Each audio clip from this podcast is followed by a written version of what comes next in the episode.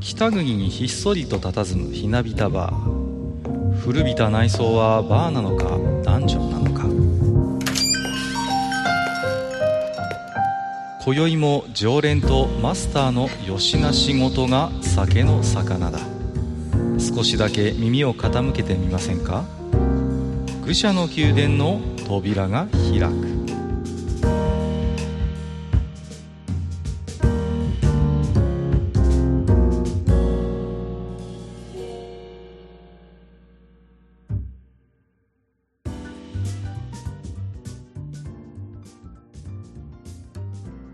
やいや、マスター、今日も来ましたよ。なんか開けてんな。開けたぞ、なんかを。飲んでんな。何飲んでんのかな、マスターは。マスターちょっとちょっと、注いでるな。注いでるんだな、これは。うん。まあ、バーだからね。まあ、自然っちゃ自然なんですけど。乾杯乾杯乾杯 な、何何に乾杯？これは。ん？何？ああ、美味しくない。なんだい？何、何飲んでんすか？あ、もしかして、ね例の？今日はですね、はい、えーっと、タリーズ出た。ブラックソーダツイッターってい見てましたよ。うブラックコーヒーソーダっていうのをですね、ありましたね。はい。えーはいはい3本セットグラス付きというのを買いましてね。もうね、グラスに釣られたんだかなんだかよくわかりませんけど。に釣られて買っちゃいましてね、買ったのはいいこれが2本目でございます。2本目。買ったのはいいものの、ね。もう何ですか本当に。うーん。なんだこれ。あのー、ね。はい。ど、どうですかお味の方は。あのね、はいはいはい。あの、半端なんですよ。まあね。結局、うん、結あの、局ね。はい。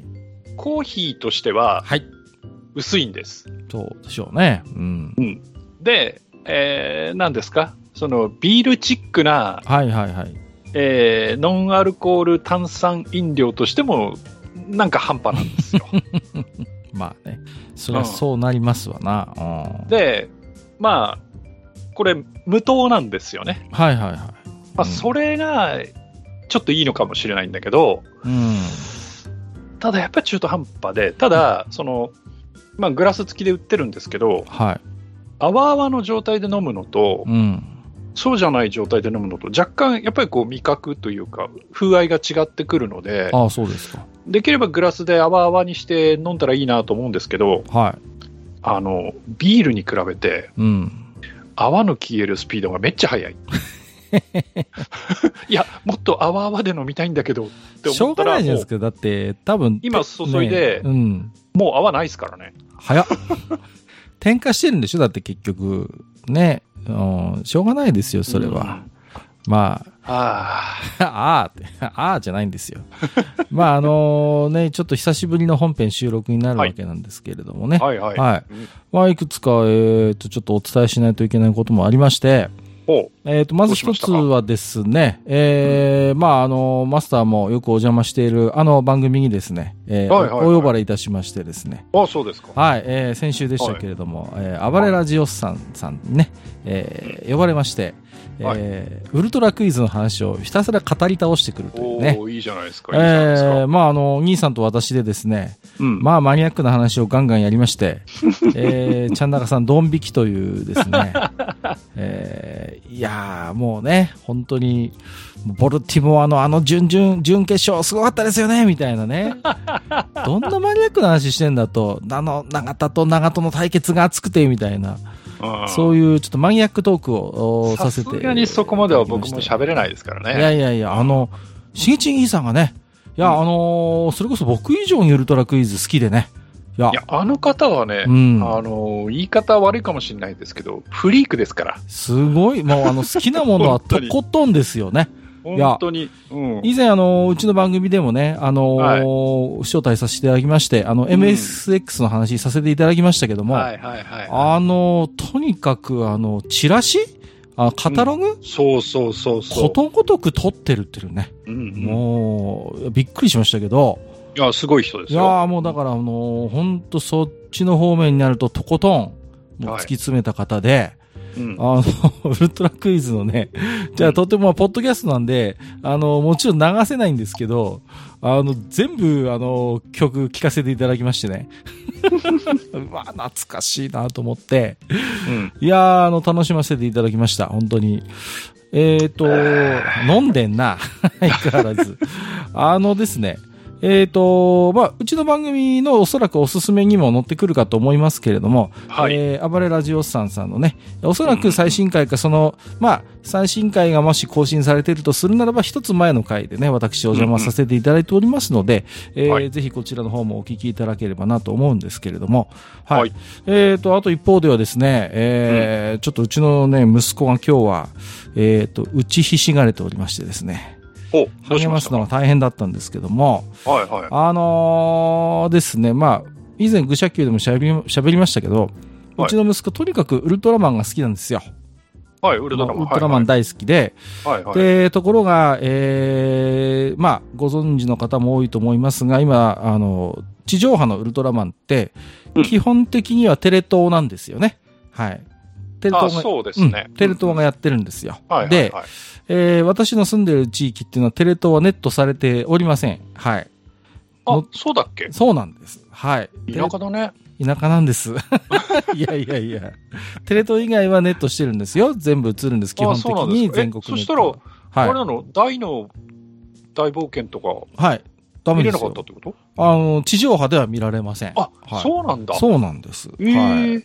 あのーですから、うんうちの息子は、田舎のオタクムーブをかますわけですよ。もう、雑誌やネットを駆使して、なるほどなるほど。とにかく新しいウルトラマンの情報を集めるんだっつって、うんうん。本屋に行ってはテレビくんとかね、ああいう雑誌を読み、はい。で、はいはもう自分の iPad も持ってますから、もうお素晴らしいウルトラマンを検索して新しいウルトラマンの情報をとにかく集めんだっていうことで、まあ、我々が昔経験した、あの、田舎のオタクムーブをちゃんとかましてるわけですよ。記憶正しく。記憶正しくね。で、あの、一方でですね、えっ、と、ウルトラマンの、えっ、と、ゲーセンのゲームがありまして、ありますね。はい。フュージョンファイトって言うんですけど、あのー、データカード出すっていう、あのーカード型のゲームなんですよ。今のやつね。今のやつ、はいはいはいまさに今のやつなんです。あの、はい。昔のウルトラマンじゃん。あ、違います。あの、やたら操作性の悪かった、ああれじゃないです。違うしスローモーなキックが出る。違う違う違う。あれじゃないし、あのーセーブがない鬼みたいな難易度のファミコンのあれでもないんですよ。はいあのはいはいで、えっ、とまあ、か遊ぶと、まあ、要はカードが排出される系のゲームが今ありまして、はい。で、第3弾まで出たのかな？でまあ、遊んでると、こう、カードが排出されて、そのカードを呼び込むと、まあ、ウルトラマンを、が、あの、召喚できるっていうタイプの。んうんまあまあ、よくある。ム内でね。そうです、そうです、そうです。よくあるタイプのカード型のはいゲームがああるんですよ。はいウルトラマンフュージョンファイトっていうんですけど、はい。はい。で、まあね、あのまあ、男の子はこういうのもう好きじゃないですか。カードは集まるし、ね。うん自分の持ってるカードをだってね、ゲーセン行ってスキャンすればそのウルトラマンを実際召喚して遊べるわけですから、うんこんな夢のような話もないわけで、カンコレならぬウルコレって感じ。本当にそんな感じ。今ね、まあ、カードの種類何、まあ、何百枚とあるんですけど、ウルトラマン随分いるなと思ってますけど、はい。うんあのーまあ、それ夢中になって遊んでたんですが、えーなんとこのウルトラマンのフュージョンファイト、えーはい6月30日をもって稼働終了ということで、え？はい。ええ、昨日までだったの？昨日までだ今、ーはい。ちょっとググってみましたけど、そう遊んでくれてありがとう。そうなんです。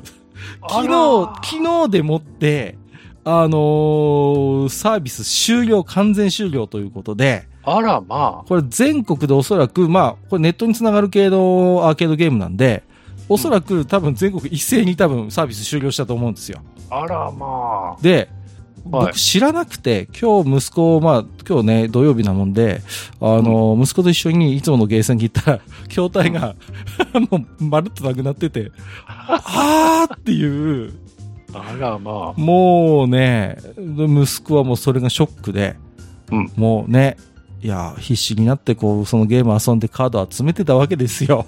うんうんうんうん。いや。でね、ああ、でも長いことやってたんだね。2016年夏稼働ってなってるね。そうなんです、そうなんです。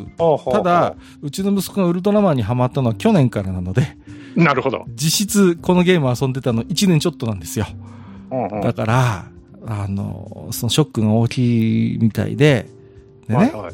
あの、で、さすがにね、僕もね、あの、励ましました。あの、これはね、あの、ゲーセン野郎だったら、誰もが通る道だからっていうことで、うん。ね、いつも遊んでたゲーセンのゲームがある日突然なくなるっていうのは、お父さんも経験したよっていうことで、うんはい。あの、慰めましたところ、あ、はい。あの、お父さんの頃も、そういうことがあったのって聞かれたらもう、いくらでもあるよと。うん。ね。そうそうそう。ね。ひいきで遊んでたゲームがね、ある日突然、なくなるっていうショックはね、お父さんだって、いくらでも経験してるからって言ったら、うんうんまあまあ本人もなんか本人なりなんかちょっと納得はしたみたいなんですけど、はいははい。まあ、じゃあこの集めてきたカードダスを使えるゲームはこれから出るのかな、出ないのかなっていうことは心配してるんで、まあそれはちょっと、うんすいません、バンナムさんに聞いてくださいって感じなんですけど、はいはいはい。まあ、い。でも、なんかあれですよ。今、その、何ですか？うん。あの、公式ツイッターがあるみたいで、はいはいはい。で、ちょっと見たら、んまあ確かにその、5月の29日に、その6月30までに順次稼働終了しますっていうアナウンスが出てるんだけど、はいはい、そのようなんです。はい。でもなんか、なんか6月24日からなんかイベントとかやってたみたいで、ミッションが。あ、そうなんですか。ちょっとすいません。あの、週1でしか行かないので、ん基本。なんか、6月24日土曜日からって、なんかウルトラマンウルトラマンメビウスっていう、なんかあ、そうそうそう。あの、定期的に、あの、人と光の物語っていうのが、これがじゃあラストミッションだったんラストミッ。ションだったみたいですね。はいはいはいはい。まだその期間限定ミッションみたいなのも結構あの息子は頑張ってチャレンジしてたんですよ。なるほうど。んまあでもね、はいはいあのそう考えるとまあこのゲームの話といいねこの、うん。さっきの特撮の話といいね、ううんちの息子はあの田舎のオタクとして正しい道を歩んでるなと、こう 親父としては純粋培養と。はい。あの、大変頼もしく思っているということでございまして。なるほどはい。まあまあまあ、あの、そういうことを一つ一つ乗り越えていってね。はい。うんえー親父みたいな、えーろくでもないオタクに育つのかどうかわかりませんけれども。はい。はい。まあ、あのそこをね、反面教師として、そうですね。はい。まあ、あの、一応、今のところ、えー、清く正しいサブカル野郎飲んでんな。と、歩んでるな、とうんいうことでございますよ。はい。はい。ね、えーそんな感じでございますけれどもね。なるほど。はい。はいえーということで、まあ、えーまあ、そんなね、最近のゲーム話をさせていただきましたけれども、はい。え本編は？ー今日の本編はですね、はい。うんえー久しぶりにやるんですけれども、うんえーシリーズゲームメーカー記憶の断片ということで、はいはいはい。今日はですね、えー今はなき、いつぶりですかね。え？いつぶりですかね。もう1年以上やってないと思いますよ。やってないですよね。はい、はい。本当に。えーですけれどもね、はい今日はね、えー今はなき、えーこちらのゲームメーカー、えーはいデータイーストを語るということでね。はい。このね、えー データイースト、まあ、通称我々よくデコデコと呼びますけれども、そうですね。デコですね。はい、そんなデコおよびデコゲーのね、えーあれこれ、えーいろいろと記憶を掘り出しながら喋ってみたいと思いますので、本日もマスター、どうぞよろしくお願いいたします。はい。よろしくお願いします。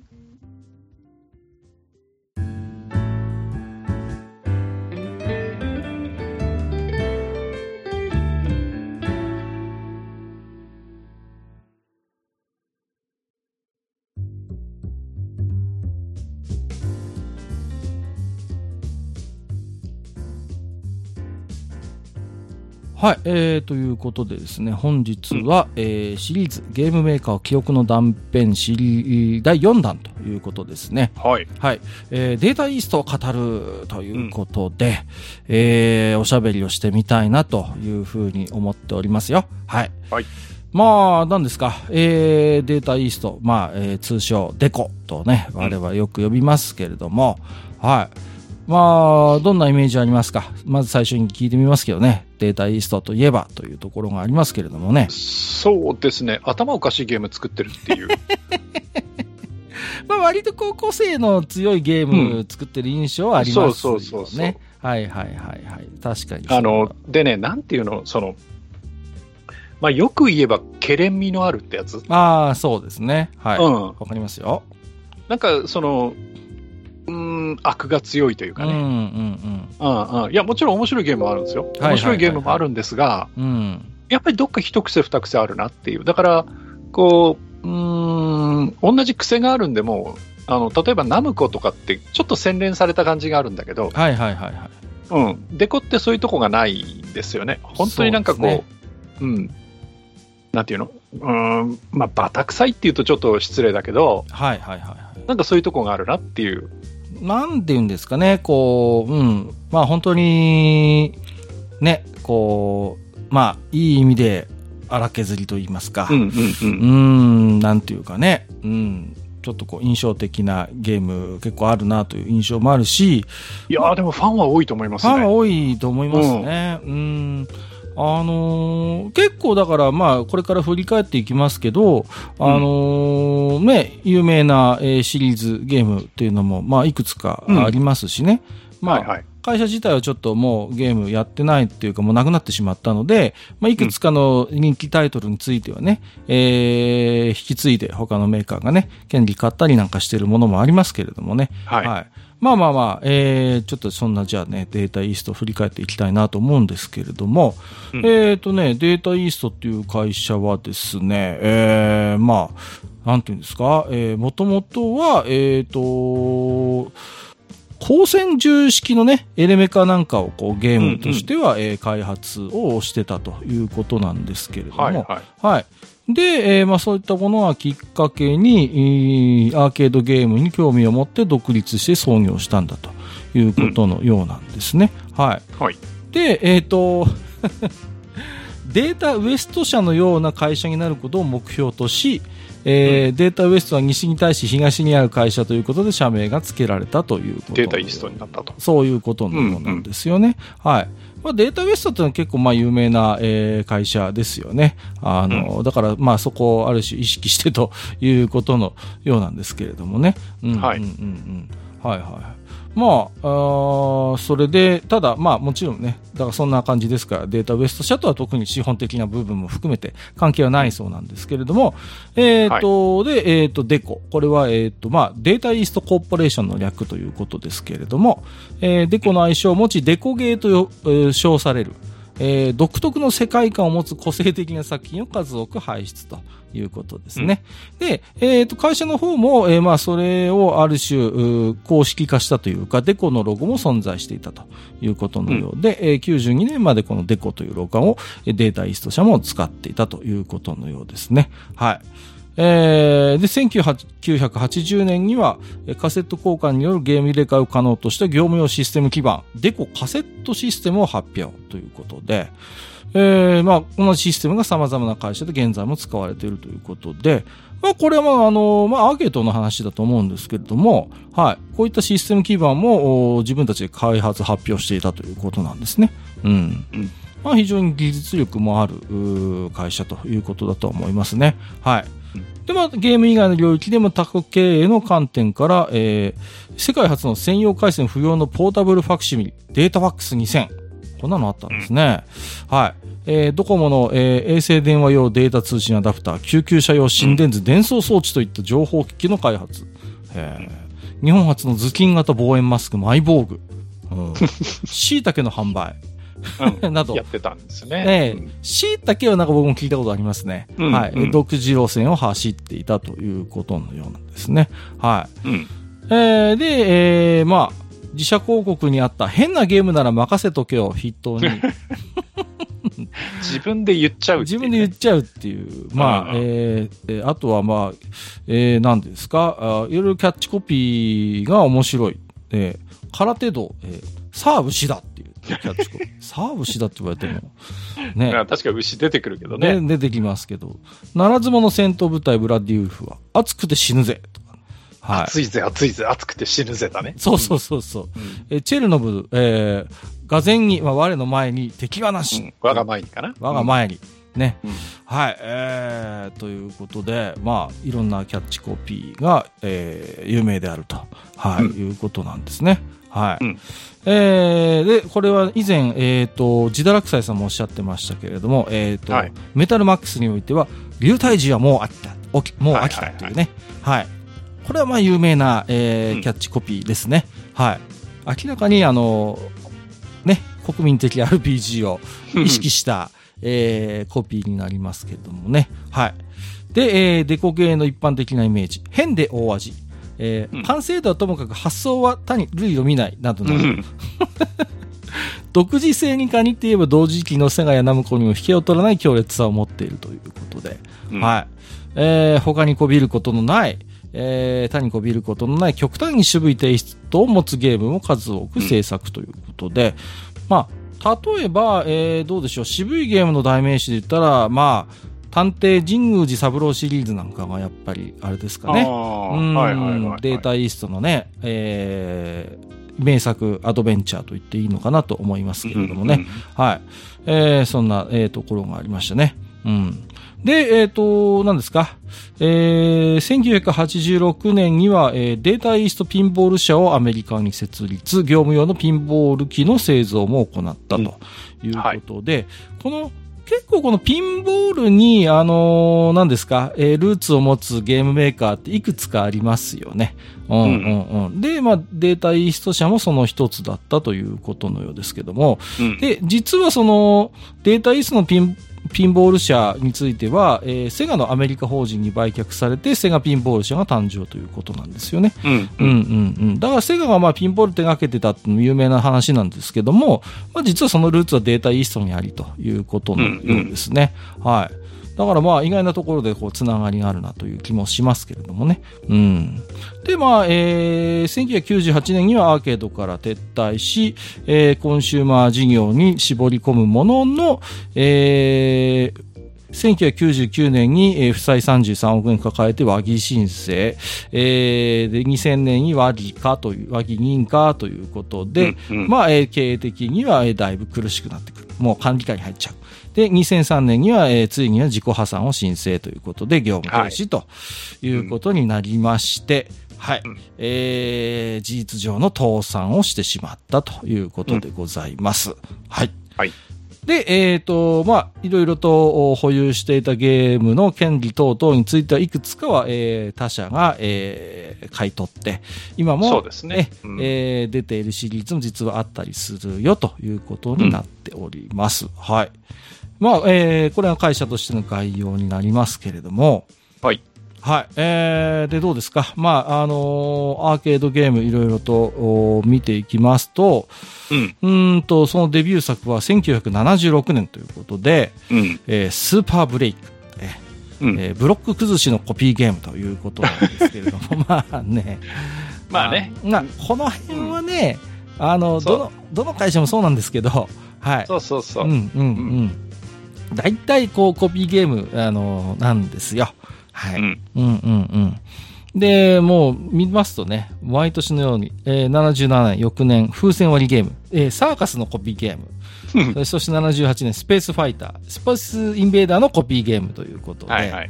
はいうんまあ、この辺はですね、なんか、なんだ、コピーゲームばっかじゃないかって感じもするんですけども、いや、あ最初はそんなもんでしょそんなもんですね。はいはいはい。ちょっと脱線しますけど、あのーそれこそ暴れラジオスさんのちゃんなかさんが、なんか、筐体買ってましたね、なんかテーブル型の。う。ああ、はいはい。はいはいそうですね。うんあれではい、うんえー入っているゲームが確か、えーゼビオスですか、あれは。えーっとですね。何でしたっけ、えーっと、うんと、インストラクションカードはゼビオスなんですが、はい。えーっと、隠しメッセージの出方から言うと、あれうんバトルスなんですよ。バトルス、あー中身のね。はいはいはいはい。なんですけど、うーんなんか、ただ、ロゴとか見てると、なんかね、またコピーのコピーみたいな、なぜコピー品なんで、そう、もともとね。どういう、その、経路で出てきたものかっていうのは、かなりあい、まあ、怪しいというか、怪しいですね、わからないものでうんうんうん。あの、ゲームとしてはゼビウスなんだけど、はい。えー正規品ではないという。はいはいはいまあ、ちょっと面白い基盤だと思いますよ。そうですね。逆にうん今の時代にしてみるいと、やあれはあれでね、今貴重と言いますか。はい。うんうん。まあ、考えてみりゃですから、あの、この頃はそういう、まあ、コピーゲームの類みたいなのは、割と当たり前にね、うん。普通に、まあ本当にゲームの権利なんていうことが叫ばれる時代はまだまだ先ですので、うん。実際だってこう、スペースインベーダーだと思って遊んでたゲームが実はコピーゲームだったみたいな話ってやっぱありますからね。うん。僕自身もスペースインベーダーだと思って遊んでたけど、やっぱりコピーゲームだったなっていうのを今思えば、うんうん、ちょっと仕様が違ってるし、うんうんうん、なんか、あなんかちょっと、オリジナルとなんかインベーダーの形ちょっと違うな、みたいな、う。うんんうん、ありましたもんね。うんうんうん、そうそうそう。あの僕が子供の頃、あの、なんだろう、あの、喫茶店ゲームゲ兼ゲームセンターみたいなところがあって行ってたんですけど、はいはい兄貴と一緒にね。はい。あの、UFO がね、行ったり来たりすんのよ。うん。帰ってきたりすんの、UFO が。はいはいはい。で、なんか動きがあれなんかちょっとオリジナルと違うなって知るのはもう後々のことでね。うんうん、今考えればやっぱりあれにしても、やっぱコピーコピーゲームの類だったんだろうなとは思いますけれども。はいはいはい。で、えっ、と、79年になりますついに初のオリジナルゲームとしてアストロファイターということで、はい。えー基盤はスペースファイターの、えー流用ということで、まあまあ、はいはい。えーこれちょっと見ましたけども、まあ中身はほぼスペースインベーダーなんですけど、うんインベーダータイプのゲームということなんですよね。はい。えー、ということで、えー出していきますということで、うんどうでしょうかね。そうすると、まあ、えーは、まあ、80年代の、こう、ざっと見ていきますと、うーん、82年にね、ハンバーガーっていうね、はい。はいはいはい。えーバーガータイムですね、いわゆるね。はい。うんうんこれは結構有名なゲームかなと思いますね。んそうですね。うんうんうん。これ僕は遊んだ経験ありますね。うん。うん。企画のみで開発は外注ということなんですけれども。うん。はいうんあとはね、えー、これは有名ですね。1983年の現場対戦ね。はい。うん。えー同社初のおレーザーディスクゲームということでね。はいはいはいはい。これも遊んだ記憶があるな、現場対戦はな。うんうんうんうんうん。これってあれなのかな？どうなんですかね？石ノ森章太郎先生の例のやつとなんか関係あんのかしらねなんかタイトル一緒ですけど、うん。ちょっとあんまりゲームからその要素を感じることはできなかったんですけれどもね。うん、うんただ、うん、あの、ゲーム自体は遊んだことはありますよ。うん。LD のゲームでしたけれどね。はい。うんうんうん。どうやったのかな？なんか、アニメのあれを流用してたタイプなのかちょっと思い出せませんけれども、はい。うん。で、えっ、と、84年になりますと、えっ、と、空手道シリーズがついに登場ということで、はい。はいね。空手道シリーズ遊んだことありますか？これは。牛が出てくるやつね。そうさっそうそうきも言ったけど。そうそうそう。牛が出てくる、なぜか。まあ、あのね、ななんとなくわわわかるっちゃわかりますけど、はい。うん、うん、うんそうそうそう。まあインパクトはね、すごい、結構キャラがでかくて、うん、うんうんそうですね。そうそうそうそう。好きだったな、なんか、うん、っていう。だからあの、なんていうの？対戦格闘、まあもちろん今のね、対戦格闘とルールは違うけれども、はいはいはい。あの、対戦格闘の走りって言っていいんじゃないですかね。ああ、そうかもしれませんね。うん。確かに。だから、プさっきのね、そのうんプロレスゲームとか、この空手道とかあたりが、対戦格闘のうんなんか走りじゃないかなっていう気がするんだけどね。あ、なんか今見てますけど、やっぱりあの、2D 対戦型の格闘ゲームとしては、やはり、うんえーこれが元祖ではないかという、うん。えーと思いますよはいはいはい、うん評価があるようですね。うんうん。うんうんうんうん。そうですね。で、えー操作はね、レバー2本で行う変則的なものとなっており、左レバーでキャラクターの移動、えー右レバーで攻撃を行うというシステムであったということのようですね。はい。で、えっ、と、商談システムがあって、この商談するときに、えーさあ牛だの吹き出しが現れ、浜辺で牛と格闘する内容になっているということのようですね。はい。えーまあ、これが一つ、まあまあ、えーまあ、有名といえば有名なのかなというところで。うんうんうん。はい。えーなんと、えーこちらですね、えー、Apple II に、えー移植されておりましてですね。はい。えーそうですね。えー空手チャンプということで、えーアメリカで、えーはい。そこそこ売れたというえー評価があるよ。空手道は確かアーケードアーカイブスにもあったような気がする。はいはいはいはい。うん。空手道はね。うんうん。確かあったはず。はい。うんあ、そうですね。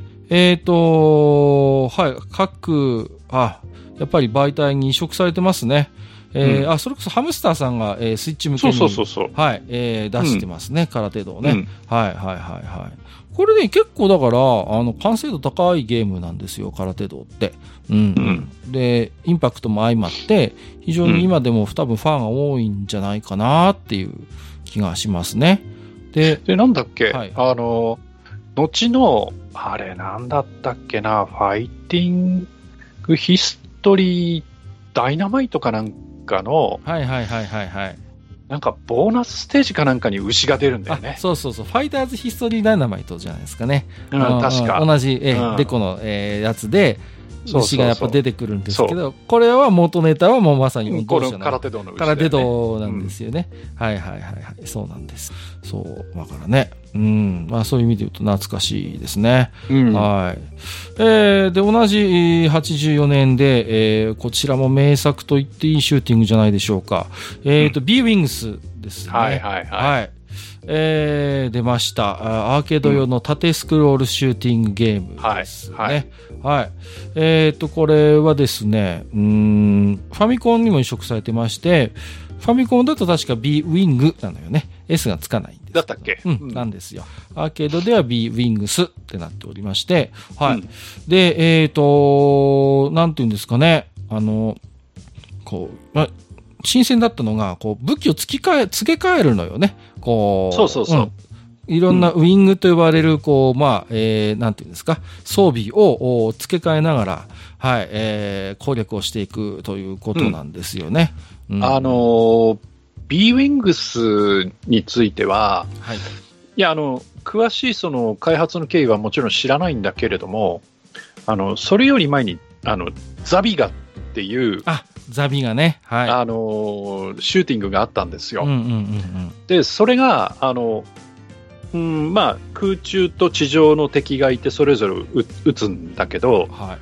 あの、自分が、こう、地上に降りることができるんですよ。ボタンではいはいはいはい。うん。で、そうやって、また戻ってくることもできるっていうギミックがあってうん、うんうんうん。この B ウィングでも、あの、ショットのボタンともう一つボタンがあって、はい。ウィングがついてるときは、そのウィングを、要はパージするっていうボタンになってるんだけど、そうですね。はいはいはい。そう、ウィングがついてないときは、そのボタンを押すと、その地上に降りるのね。降りて戻ってくるっていうはい。ギミックになってて、うんうんうん。だからなんかこう、兄弟ゲームみたいな、はい気はしてましたねはいはいはいああ、わかりますね。うん。ザビがもう癖のあるゲームでね、いいやや、B ウィングも癖あるんだけど、B ウィング癖ありますよね。うん、よくありがちなのが、ボタン間違えて、あの、初パージしちゃうのよね、こう。そうそうそうそう。そう、あらとかっつってさ、そうそうせっかく鉄球つけたのに、みたいな。そうそうそうありますよね。そう。ちなみにアーケードには鉄球ないですから。ああ、そうでしたっけ？うん、鉄球ない。あなん、うんファミコン版はもう鉄球最強なのよ鉄球ね。強えの。うん強えのなの、あの、うん攻撃にも強いし、あと時期の周りもブンブン回ってくれて、あその、ディフェンスも強いのよね。うんあれないんでしたっけ？アーケード版って。アーケードにはない。ああ、そっか。うんいや、あの、鉄球のイメージがすごい強いわ。ううんん、ファミコンでも遊びまくりましたからね。で、あのー結局、そのウィン、ウィングがついてないと前にただピューピューンって打つだけの時期で、そのウィングによって、そのショットの方向が変わるっていう特性を持ってるので。あの、面によっては、その特定のウィング持ってないと罪っていう面があって、理不尽極まりない。例えばジャンプ、あの、J、J ウィング、ジャンプウィングって言って、そのそうだ、そうだ。こう、飛び越えるような球を打つやつがあって、はいはいはい。ありましたあのね。周り囲まれてて中にコアがあって、そのジャンプウィングの球じゃないと、その破壊できないっていう敵が出てくる面とかあってね。はいはいはいはいはい。あ、そそういう面ではすね、まあ、意地悪っちゃ意地悪なんだけど、うんうんうん。まあで、も、なんか癖があるけど、やる人はめっちゃやってましたね。はいはいはいはい。うんあの、なんて言うんですかね。あの、ああいう、こう、ね、だから、オプションっていうか、いろいろこう、うん実機が強化されるタイプのシューティングってもう当然この頃あったんですけど、うんうんああやってこうね、ウィングを付け替えて、こう、うんやっぱり進んでいくっていうのは結構新鮮だったかなと思いますね。そうそうそう。そういうタイプのシューティング、これが初めてなんじゃないかな。でね、ウィングつけてる状態で弾一発食らうとね、あの、ウィングから煙が出て、ちょっとあの、操作にね、こう、なんていうの？はいはいはいはい、はい。左右にぶれ始めるんですよ、機体が。そうそうそう、妙にリアルだった。そのそういうね、ギミックがあって、で、もちろん、ウィングをパージすれば、そう、の、安定はするんですよね。揺れは止まるんだけど、うん、そうまあ、そうそうそう。ウィングがなくなるっていう。ギミックがあってね。はいはいはいはいはい。ありましたね。あうんったあった。妙にそのあたりがリアルでさ。そうそうそう。でいや、面白いゲームですよ。面白いゲームなのよ。まあ、若干単調だけどね。単調だけど、あでも、うん、そうそう。あ面白いゲれームです。はい左右無限スクロールでしたっけ？これって。なんか、ずっといけたんだっけ？これって。えっとね、アーケードは、いや、アーケードも、フードはァミコン版もエンディングあります。あるんだ。あ、ああの、あります、あります。そうじゃなくて、あの、面途中、面をこう進んでいくときにずーっと横行くとずーっと横、あなんで、うんいけるいけるループするタイプのやつでしたよね。そう、ずーっと横いける。る。エンディングは確かあれでしょ？確か、あの、最終的になんかスコアがカンストして終わるみたいな感じでしたよね。なんか最終面。うんとね、ファミコン版はちゃんとエンディングがあって、あの、いじめはダメだよっていう有名なメッセージが出るっていう。はいはいはいはい。うんありましたね。そうです。そうですそう。で、アーケード版はね、確か、スコアがカウントしてそう終わるはず。アーケード版はスコアがカンストして終わるんですよ。だから一応ね。この当時としては割と珍しい、ちゃんと終わりのあるタイプのゲームだったんですよね。うんうんうん。そうそうそう。で、えっとシューティングゲームで言うと同じ84年にはの、これもね、サンダーストームという有名な、えーゲーム。これ LD ゲームだよね。LD ゲームなんですよ。うんそう。現場対戦。これでも、シューティングっていうより、覚えゲーだよ。覚え。あのーね。まあ、あの、うんこの頃のレーザーディスクゲームは基本だからもう、もう、そういうやつですよ。いわゆる戦闘ヘリものだよね。そうです。戦闘ヘリものです。もうだから、アドベンチャーって言っても差し支えないぐらいの、おうんゲームですよね。いや、だからもう完全に覚えゲーですよ。ここで、はい、右とか。そうそうそう。そう、はい、ボタン押して、みたいな。そうです、そうです。だから、あれと一緒よ。あの、オリジナルの方のドラゴンズレアみたいな感じよ。うんあのあとタイムギャルとか。タイムギャルとか、そうそう、あれ、うんあれ系です、これ。あれ系です。そうですあ、現場対戦はあれだね、今調べてみたら、やっぱり、あの、ちゃんと映画の映像を使ってるんだね、これは。あうん、だちゃんと、だかあ。らね。現場対戦以来の、だから、えーそういう、うんうん LD ゲーのようですね。はい。ですから、えー完全覚えゲーということで、はい。うんえー結構だから、大変みたいですよ。あの、いろんなパターンを試さないと、はい。なかなか先に進めないというタイプのはいはいゲームのようでしたね。はい。まあ、そんなゲームが出てますね。はい。えー、85年はどうですか？なんかいろいろ出てますけど、覚えてるのありますか？こんな。うーんとね、うんサイドポケットかあな。サイドポケットね。うんありましたね。いや、あの、何？うん。ビリヤードのゲームを、はいはいはい。その、ゲーム化する、ゲーム化するっていうかね、うんその、うんいや、わかりますよ。ビデオゲームで、まさかビリヤードをやることになるとは、みたいな。うん そうですよね。いや、これ、それこそ、ファミコンとかにもなってなかったっけ？ファミコンにもあります。サイドポケットあります。サイドポケットねサイドポケットはあります。うんあの、地味なのよ。こっちゃなんだけどね。え、でも結構面白いゲームよ。ああ、いいゲームだとは思いますよ。うんいいゲームだとは思いますけど、これあれでしょ？ファミコン版はそれこそナムコでしょ？確か。ナムコのナムコのね、あの、硬いあの、あのゲーム系、ハード、ハードケースのやつで出てましたよね、うんこれね。うん。そうそうそうそうそう。いやー、だって、まあ、下手すりゃね、ビリヤード台あるからね、同じその、例えば、ゲームセンターでゲームコーナー併設だこのったりする頃ね、きっとね、実際ビリヤードブームだったのよ。いやー、そうか。だから僕らもやったしや、りましたね。うんうん、で、やっぱりそれを、まあ、ビデオゲームでもっていうのがあったんじゃないかな。はいはいはいはい。うん。ビリヤードってね、なんか流行ってたんですよね。流行った流行った。僕もだから学生の頃は、いや、うん。まあまあ、もっぱらナインボールですけどね、やってたのはね。うん。まあ、ナインボールかローテーションかじゃない？ローテーションかですけど、あの、まあまあ、本当思い出話になりますけど、うん。ね、大学生の頃、夜中にみんなで遊ぶって言ったら、それこそ麻雀かもうビリヤードでしたからね。うんでしょうね。うんうんうん。で、またね、学生がいらしいっちゃらしいんですけど、あの、深夜営業してるビリヤード屋さんが結構あったのよね。うんうんうんで、ね、そうそうそうそう。まだあれかな？風営法うるさくない頃かな？そう、まだ笛をうるさくない頃ですよ。うん、うん、はいはいうん。だから、普通になんかね、あの、お酒飲みながらビリヤード台、安くてね、貸しビリヤード屋さんのそのさ、うんうん。おーなんだろう、一人1000円とかで徹夜でできたぐらいの頃でもあれじじゃない？マッセ禁止とかになってなかった？あ、マスは禁止でした。あのね、ね。そう、うん。あの、結局、下手くそな打者破っちゃうから。そうそうそう。うん。だから、特に我々みたいな、こうね、ど素人が要は娯楽でやってるわけですから、ね、ガチンコでもないし、うんうんあの、わからない方に解説すると、あの、マッセっていうのは、まあ、あの、うん。球っていう棒でね、はい。要は、ビリヤードっていうのは、あの、た手玉をこう、コツンとついて、うん。こう転がして、はい。で、その的玉をポケットに落としたりとか、まあ、うんうん。うんバウンドさせたりとか、いろんまあ、ルールはいろいろあるんですけど、はいはいはい。その、手玉を転がすときに、手玉に変化をかけたいっていうときに、うん。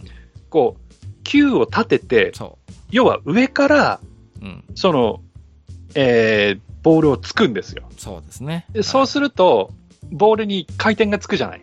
はい。で、回転がつくのと、その、もちろん中心じゃなくてちょっと外れたところをつくんだけど、はい。その外れたところをついたことによって、その反対側に走っていきながら回転がついてるので、戻ってきたりとか、そうそうそうそそう、曲げたりとう。か、うん。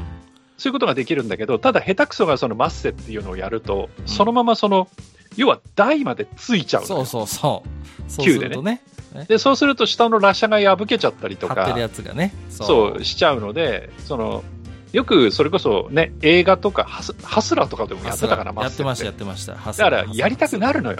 いや、そうそう。かっこいいからね。なんか。そうそうそう。んだけど、下手くそだから、お前らがやっちゃダメっていうことで、大体そういうビリヤード場ではマッセ禁止っていう張り紙がされてて、そうなんです。うんそうなんです。そうなんです。ね。せいぜいジャンプボール止まりっていうね。そうですね。うんうん。だから、だからまあ、ああいう曲打ちみたいなのは、下が、下が、なんかこうね、あ従っちゃうんですけど、やりたくなっちゃうんですけど、まあ、そうそうそうそう。特にもうビリヤードに深夜行く頃にはもう我々酔っ払ってましたから、大体。まあ、なおのことやっちゃいかんっていうことでね。うんうん、まあ、なんでしょう？深夜の二大娯楽でしたね。僕の頃もね。麻雀と。台に腰掛けてさ、あ、そうそうそう。なんか。後ろ手にさ、そう。あの、あ、そうそう後ろに。球回して後ろ背中からね。そうそうそうあ角度がちょっと、あれもさ、別にそんなことしなくてもいいのになんか調子乗ってやっちゃうのよね、なんか、ね。そうそうそうそうい。や、わかりますよ、わかります。やるのよ。そうそうそう、やるやる、やっちゃうやっちゃう。そうね。なんどこまでさ、あのね、大衆前でもわけでもないにも、そうそうそう。チョーク、でさ、こうやってこすったりなんかしてさ。そうそうそうそう。あの、四角いね、チョークがあってさ、あれでこう、球の先をね、こう、少しこう、摩擦をね、こう、やるために、やるんですけど、それはどこまで必要だったんだかどうだかって今思えばね。ね、下手くそなやつだったら、そもそも球がボールに当たらないっていうね、あ、そう、スカッとかっつってね。スカっちゃって、ね。そうそう、スカっちゃうっていうのもありますしね。そうそうそうそう。ね。あとロストボールしちゃったりなんかしてね、こう、う ん白球、白玉が落っこっちゃったりなんかしてさ。外飛んでってね。そうそうそうそうそう。よくありました、それも。本当に。うん。はい。まあまあ、だから人気だったんですよね、そう考えるとね。うん、うんだからやっぱりゲームでもそういうビリヤードゲームみたいなものって、やっぱ確かにありました。で、やっぱりその、うーん、まあ、ビリヤードはちょっと違うけれども、その、テーブルゲームだとか、そういうものを、はいはいはいその、ビデオゲームに持ってこようっていう動きはやっぱりあったんですよ。そうですね。うんで、それってやっぱり、あの、コインゲームとか、はいはいはいはい。そういう方でも、その、需要があったから、うんうんうん結構そういうゲームって、やっぱできてたのかなとかっていう。そうですね。まあうん邪推もできますけどねいやいやいや、うんだと思いますよ。うんうん。だからね、なんでしょう。やっぱこう、ね、リアルのビリヤード台を置ければいいんでしょうけど、場所によってはスペース的に厳しいこともあるし、ね、ビリヤード遊び、興味あるんだけど遊びたいんだけど、なんかそういう、なかなかね、あの、置いてなかったりすると、まあ、ある種それを保管するというかね、うん、うんうんこういうゲ、まあ、ゲームでちょっと、こう、代わりに遊んでみるっていう需要もあったかなとは思いますけどもね。うん、うん、うん、はい。えー、そうですね。で、で、86年を見ていくと、この辺はちょっとよく覚えてないのばっかりだな、86いや、でも、やっぱ86年はダーウィンでしょ。ダーウィン。ダーウィン4078でしょ。4078ね。はいはいはいはい。これでしょう、やっぱり。これですかね。まあ、うんある種デコらしいゲームですよね。うんはいはいはいこれも、あの、縦集なんですけど、あ、の、ねパワーアップが、うん要は進化っていう形になっていて、はいはいはいはい。で、その、エボルだったかな、うんエボルとかういう、その、うんまあ、なんか弾みたいなのを取っていくと、だんだんその、進化っていう形でパワーアップしていくと。なんかだんだんごっつくなるんだよね、なんかね。。そううん。なんだけど、その進化っていうのが、その、通り一遍のものじゃなくて、はい。その、ここに進化してから確か何秒以内に、その、さらにエボルを取るとこれに進化するとか、はいはいはいはい。いろいろ条件があって、あとその、進化なんで、うん。突然変異っていうのがあるのああ、そうでした。そうだそう。で、うんうんうんあの、その、わざと突然変異をさせるっていうのがあって、その、まあ、隠し最強形態みたいなブラックディームっていうのがあって、はいはいはい。あのこう、コウモリ人間みたいになって、こう、分身がバンバン飛んでくっていう機体になるんだけど、あうんうんうん。うん。なんかあれだよね、インストにちょっとこう、それ、なんかヒントみたいなのが書いてあったり。そうそうそうそう。だから、あの、好きな人は、その、当然その、進化の段階も全部名前がついていて、うんうんうんうん。で、その、何から何になって何にして、ここからわざと弾を食らってとかね、そうそうそうそう。うんね。って言って、こう育てていくっていうはい、時期をね、育てていくっていうゲームで、うんうん。これもあれですよ、だから、めちゃくちゃファンの多いシです。ね。ううんん、癖があるんですけど、うんえー、さすがですね。これも、えーと、ハムスターさんが、うんえープレステ4とスイッチ向けに作ってるんですよね、ちゃんと。うん遊べるんですよ。本当に。感謝ですよね。うんとあのーまあ、だから移植版は少なくて、あとハトソンが MSX2 向けに作ってるんですけど、当時。うん。うんうん、これはあんなね、正直あんま出来が良くなかった記憶があります。うん、申し訳ないけどね。うん、いや、でもね、ハムスターさんのやつはもうアアーケード版の完全移植なんで、これ当時の雰囲気そのままに遊べるんで、これはいい、面白いですよ。うんうんうんうん。そうそうそうそう。MSX2 版は正直お勧めしませんけど、うん今だったらあのスイッチやれば、はい、遊べますんで、これ。はい、うんいいと思います。で、続編もあって、でね。どっちが好きっていうのはね、結構派閥が分かああ、はいはいはいはいはい。そうそスーパーリアルダーウィンっていう、そのうんうんうん SRD っていう続編がいいっていう人と、元祖のダーウィン4078が好きっていう人とね、分かれるんだよね。ああ、わかりますね。うんだこれ、だから、まあ、すごいですよね。だから、シューティングゲームの名前にダーウィンってつけるっていうね。まあまあ、いや進化進化がね、テーマだからね。うんいや、わかるんですけど、いや、すごい名前つけんなと思いましたよ、当時から。うんうんはいはいはい。いや、そうですね。はい。で、まあ、今お話出ましたけども、えっ、と、SRD が出たのは1987年ですけれども、はいまあ、この年は、ある種、なんかデコを象徴するね、ゲームがいくつかあるんですけど、はい。えーやっぱカルノフですかね。はい。そうですね。あの、メジャーなのはカルノフでしょうね。メジャーなのはカルノフです。まあ、移植もされましたしね、ファミコンにね。はいはいは。はいいはいはい。ええあのーまあちょっとこうメタボ体系のハゲのおっさんがですね、大活躍するというですね。はい。うんえー神のなんか、あれなんだよね、使いか何かなのよね、確かね。で、なんか、あれなんだっけ、なんか、悪いことして、神様の召使いかなんかに刺されてんのよね、確かね。だったっけ？うん。で、お前ちょっと、あのー下界がやばいから、お前ちょっと救ってこいって言って、うんね、神様に使わされるんですよね。はい。うんそんな、えーやつですよ。はい。でこれもアイテムを使いながら、そうそうそう。うん、こう、面を進んでいくっていうタパワーアップ、イプだよね。パワーアップしていくんです。ショッうんうんまあ、基本だから、ショットがあるんですけど、これをなんかパワーアップさせていくっていうことなんですよ。そうそうそう。はいはいもうね、もう、なかなか新鮮でしたね。あの、メタボ体系のハゲのおっさんが、こうね、マンボズボン履いて、はい。そうそう大活躍するっていうですね。マンボズボンね。まあはい確かにそうだね。もうね。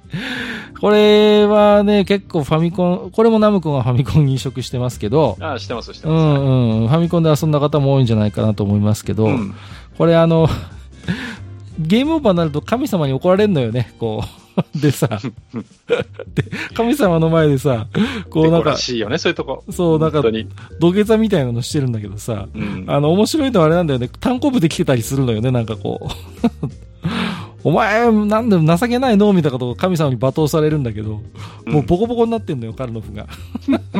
単行部で来たりなんか、青タンみたいなの作ったりなんかしててさ。あーなんか妙にコミカルだったなというイメージはありますけど、ただはい難しかったなというイメージはあります、カルノフ。うん。うん、結構ねね、硬派なゲーム、アクションゲームでしたよ。うん、はい硬派だったなとは思いますけどもね。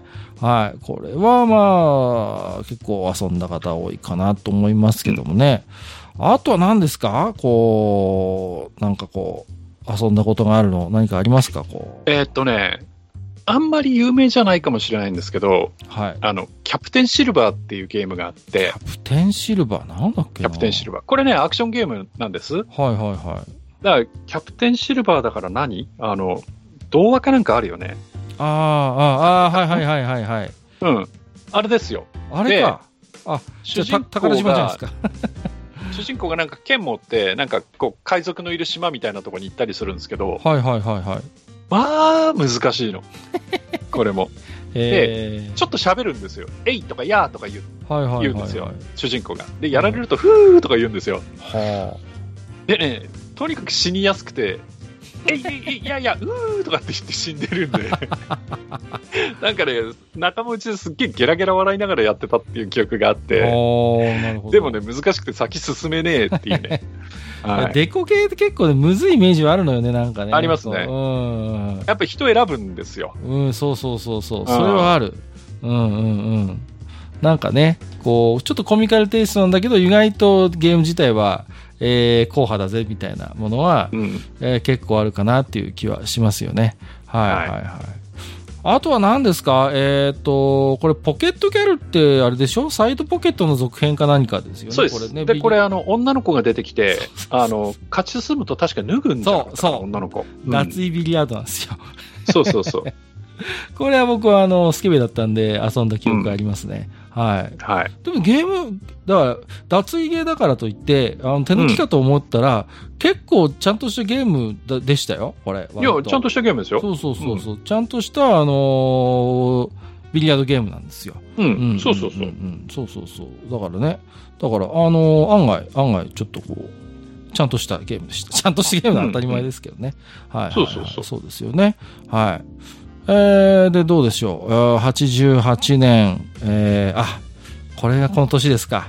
えーちょっと問題のある、えーえーチェルノブですね。はい。えーこの年に出てましたね。はい。これはですね。戦う人間発電所ね。そうそうそうそうそうそう。うん。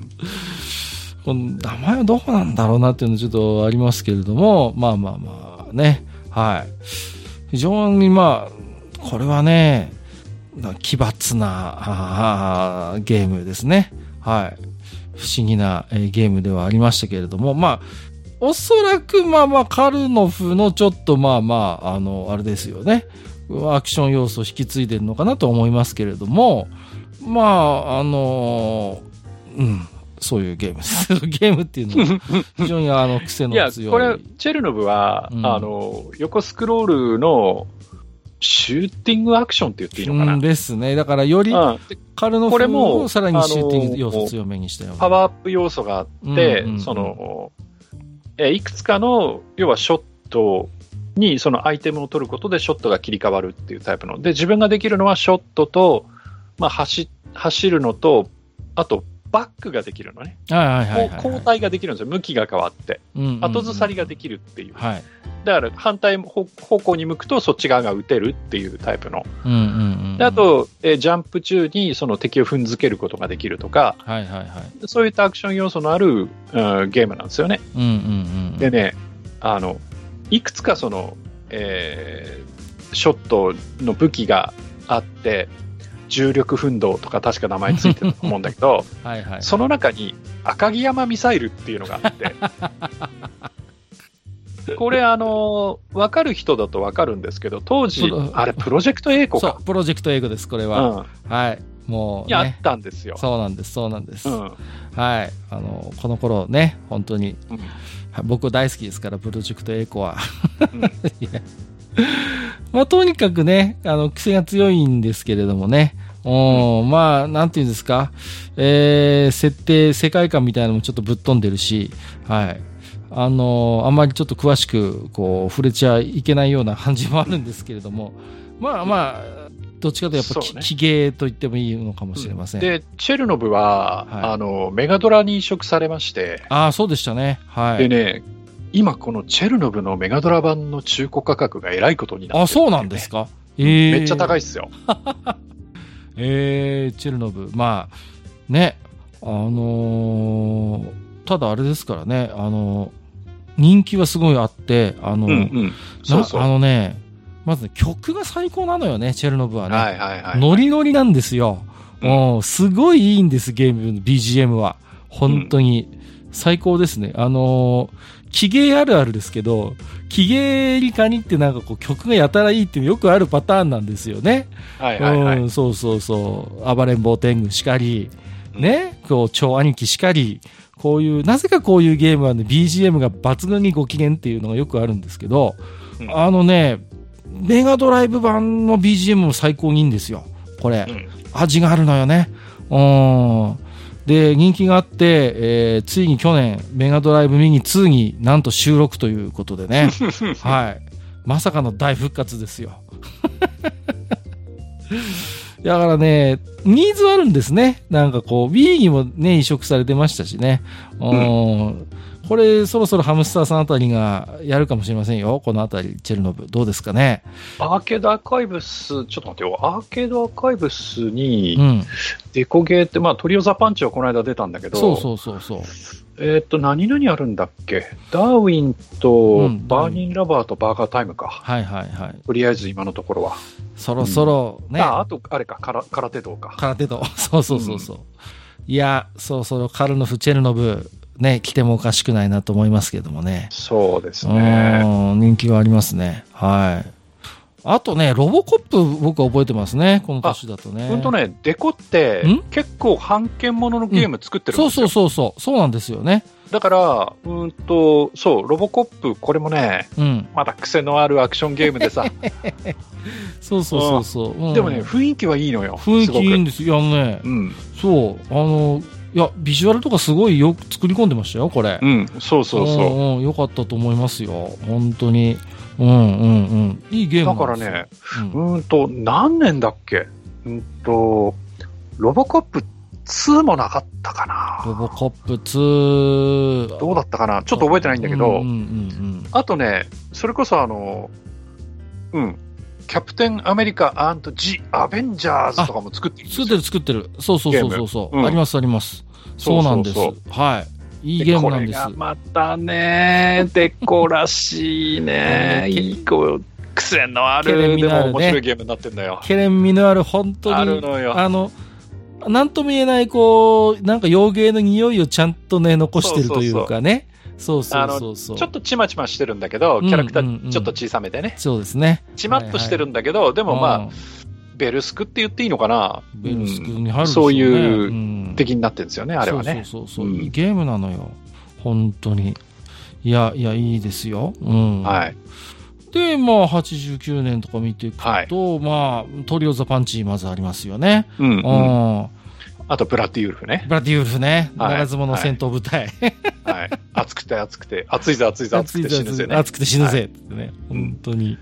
でもね、この年はクーガですよ。ああ、なんと言っても。ベイパートレイル。はいはいはいはい。これも縦シューですけど縦シューで、すね。うん。あのね、曲がめっちゃかっこいい。これもね、ノリノリの、もうね。めっちゃかっこいいです、これ。いいですよね。うん。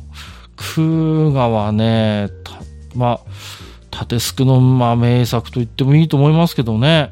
ううんんうんうんうん。まあ、これも、雰囲気が良くてね。雰囲気がいいですね。うん雰囲気がいいんです。とってもいいんです。はい。で、これはね、なかなか今週、まあ、メガドライブぐらいですか。あの、移植さそうねれたのは。ね。うん、その後がないんですよ。うん。ちょっとね、うん、なかなか環境的に遊びづらい。いや、可能であればぜひ遊んでいただきたいなと思いますね。うん。まあ、ウルフファングとかね、続編もありましたけどね。うん、スカルファングとかね。うん。はいはい。いやウ、ルフファングはウルフファングでね、また全然違うゲームになってて。そうそうそうそう、続編とはちょっと思えないような、ううそうそうそう、ねうん、感じでしたけれども、楽しいのよね。いいゲームなんですよ。うん。なんだろうね、あの、画面のこう派手さとか、あの、本当にね、なんとも言えない、こう、ちょっとバタ臭さみたいなのもあって、うんなんかあの頃のゲーム、ゲーセンにすごいある意味マッチしてた、こう、雰囲気を僕は感じますね。クーガとかね。うん。やっぱデコのこう、シューティングってすげえなっていうね、やっぱこの辺でちょっとだいぶ意識して、うんちょっとメーカーとして意識し始めたのはこの辺かなって気もしますね、個人的にはね。うんうん、そうそうそう。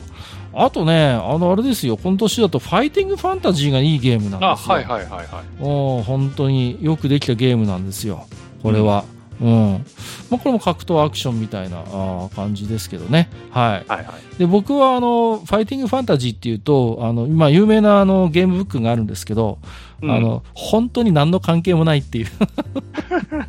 何も権利も取ってるわけじゃないっていうね、ことらしいんですけど、もう絶対意識してんよなっていう感じはありますね。まあまあ、あの、そういうちょっと西洋ファンタジーチックな、えー世界観だから、まあ、ただ、あの、うん、まあ、いい、まあ、今だったら怒られると思いますけど、はい、どうやらファイティングファンタジーさんサイドには一切断りなく、もう繰り出してきた ゲームのようですけどね。これはね。うんうんうん。これもね、うん。なんか、この頃まだそういうなんかこう、ね、なんていうんですかね、こう、サイドビュー型のああいうアクションゲームって、ああいうちょっとこうバタ臭いファンタジーチックなやつって、まあそんなにまだ数なかったんで、うん、うんそういう意味ではすごい楽しみかったなっていうのは思いますね。はい。で、えー90年代に入ってくるとどうですか、はいいろいろとありますけれども、えーっとね、えーっと、これも、今の人は知らないと思うんですけど、ダークシールっていうゲームがあダークって、シール、はいはいはいはいはい。これはですね、あの、アクションが RPG なんですよ。はいはいはいはい。うん。で、えーっと、これもキャラクターが確か4人くらいから選べて、うんうんうんで、ちょっとずつ進んでいって、えーっと、アイテムとかを揃えたりしながら、最後にこう魔王を倒すみたいなうん。そうですね。はいはいはい、はい。タイプのゲームでね。うんうんうん。だからあの、ちょっと癖があってちまちましてる D&D みたいな感じ。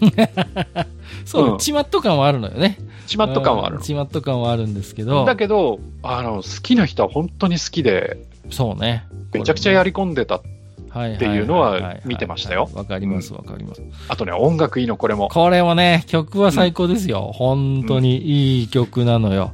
そうなんですね。あー、そうなんだ。海外の方が人気あるんだね。これはなんか今見ると。まあ、そうでしょうね、まあ、ね。その雰囲気はわかりますね。うん。向こうの人が好きそうな。だから、あの、洋芸、うん、雰囲気は洋芸雰ですよね。囲気はね、そうそうそう、洋芸なんですよ。本当に。で、どうも海外の方が、えー人気があって、海外向けとしては、えースイッチとかでも配信をしているようですね。はいはいはい。日本ではどうやら残念ながら、えー遊べないのかもしれませんけれども、はい。うんやはりコアなファンの方がいらっしゃるということで、はい。やっぱり人気があるみたいでね、これこのゲーム、データデコ倒産後は、えー日本の会社が版権は持っているようですね。うん、う。うんん、よくできたゲームなんですよね。はい。まあ、あとは何でしょうね。うーん。まあ、やっぱファイターズヒストリーシリーズも触れておかないといけませんか？この、ねそうですね。まあ、ウルフファンがさっきちょっとね、あの、喋ってしまったんだけど、はいはいはい。あとはね、うんなんかありますか？そうだな、デスブレイドとかかな。はいはいはいはいはいはい。これは、あの、武者級的には触れといた方が良くないですか？そうですね。はいはいはい。デスブレイドね。はい。うん。こうですね。えーっとね、これはね、あの、なん、まあ、これも対戦格闘なんですよ。うんうんうん。対戦格闘で、あのーなんていうの？こう、うん、一人でやる対戦格闘。だから CPU 戦がメインのです、あのー対戦格闘で、はいはいはい。で、あの、世界はファンタジー世界なのよ。うんうんうんファンタジー世界で、その出てくるキャラ、キャラクターというか、その戦うキャラクターが、その、モンスターもありなのよ。うん。はいはいはいはい。うん。っていう、うーんと、ゲームになっていて、これ僕はあの、ファイティングファンタジーのなんかつ続編なのかなっていうふうに思ってたんですけど、特になんかはいはい。世界観的にはどうやらつながりはないみたいなんですけど、うんうんはい。あのね、覚えてますよ、これは。うん、うん。だから、うんとね、対戦格闘なんだけど、どっちかっていうとシステムが、うんあの、プロレスゲームに近い。そうそうそうそう。あの、組んでから勝負みたいな感じなのよね。そうこそうそうそう。そう組んでから投げ技メインみたいな感じなのよ。そうでそう、あの、やっぱり必殺技みたいなのがあって、そうそうそうそう。うん。うんありました、ありました。そうなんです。これね、いや、難しいんですけど、あのね、これも結構コアなファンのいるゲームだと思いますそう、よ。あの、打撃メインじゃないのが珍しいんですよね。だから、うん本当にあの、なんていうの、分かる人に分かればいいんですけど、ヒューマンが作ってるっぽいのよ。ヒューマンのプロレスゲーっぽいテイストがあります、これ。そうそうそう。はい、はい。もうね、で、あの、ね。必殺技がさ、うんそれこそ筋肉バスター的なのが出たそうりとかそうそうそう、そうなのよ。するのよ。もうね、だから、うんそんな動きねえだろみたいな、まあまあ、それまあ、だからやっぱファンタジー、ファンタジーなんですけど、そうそうそうはいはいはい。あのーなんかね、こう、組んでから投げ技、メインみたいな感じで、そう。そう。なんですけど、まあ、ちょっと残念ながら、あの、この頃の対戦格闘のちょっとトレンドにはちょっと乗ってなかったので、まあ、割と地味なゲームだったかなという。でもなんかこれ、デスブレイドって一応なんかスーファミにもなってるみたいよ。あ、そうなんですか？うん。あそんなことないな、デスブレードスーファミで。ああ、なんかねでもあるな。IMAX で出してるみたい。あ、そうですか。うん。出してるんですね。はいはいはい、はい。そうそうそうああ、でも今お前はこれも曲は熱かったな。BGM は良かったな、なんか。あとね、やっぱりケレン味があるのよ。あ、ケレミあります。はいはい、はい。ある。それで、うんうんうんあの、アマゾネスっていうキャラクターがいて、あこう言ってんのね。はい。そう。で、アマゾネスが、要は必殺技を出すと、やっぱりこう、筋肉バスター、筋肉ドライバー的なのをつ、はい出すんだけどその時にね、あの、You are no match っていうのよ。よく覚えてんの。それがね、その、はいなんていうの、そはいはいはいの、声とともに、その相手を担ぎ上げて落とすってはいはいはいいう、その技があっね。てね、はいはいはい、すげえな、このゲームって思った記憶があって。はいはいはいはい。わかりますよ。うんはいや、あのね、あの、ゲーセンでも本当にこう、異彩を放ってたあー、うんゲームですよね。本当に。そうそうそうそう。そうい。あとは、あれじゃないですか ?90 年代っていうことでちょっと行くと、うん。やっぱりザ・グレート・ラグタイム・ショーは触れとかなきゃダメなんじゃないですか？そうですね。はいはい、はい。もうちまちまゲームの最高峰。褒めてんだか落としてんだかよくわかりませんけど、まあまあまあ、本当にそうですね。うんうん。いや、まあ、強いて、強いてというか、まあ、まあ、シューティングなんですけど、はいはい。うん、なん、横集なんですよ。あのでね、、基本は、服用機に自分が乗っててそうそうそう、時期は服用機なんですよ。なんか、第一次世界大戦ぐらいなのかな？それぐらい前なのかな？うん。それで、うんと、後ろにこう鎖がついてて、フックがついてるんですよ。そうそうそうそ。そううん、う。で、そのフックを振り回すこと、そのレバーの動きで振り回すことができて、うんうんで、最初爆弾がついてるのよ、フックの先うん。に。はいはいはいはい。で、それをボタンを押すとポンって投げて、その、要はボムになるんだけど、はい。その、爆弾使っちゃった後の、その、空いてるフックには、敵を引っ掛けられるのよ。そうね。そうそうそうそで、敵を引っ掛けて、それをまた振り回してぶん投げて、うんこう、爆発させたりできるわけよ。う。で、なんか、敵のその雑魚キャラとかを、その、引っ掛けて振り回したりとか、はいはいはい。あと、自分が弾に当たってやられると、そこでミスじゃなくて、そうそうそうそパイロットだけになるのよ。う。これわかるかなこれ？そう。わかるパイロットだけになって、パイロットがショット打ちながら走るっていう状態になるのよ。そうそうそうそうで、その、乗れる、その乗り物っていうのがたくさんあって、そう。そう、なのよ。その敵の戦車とかも乗れるし、乗れちゃうのよね。そ。そうで、戦車とかロボットとか、いろいろ乗れる、乗れて、それでいけるんだけど、中にホッピングとかあるのよ。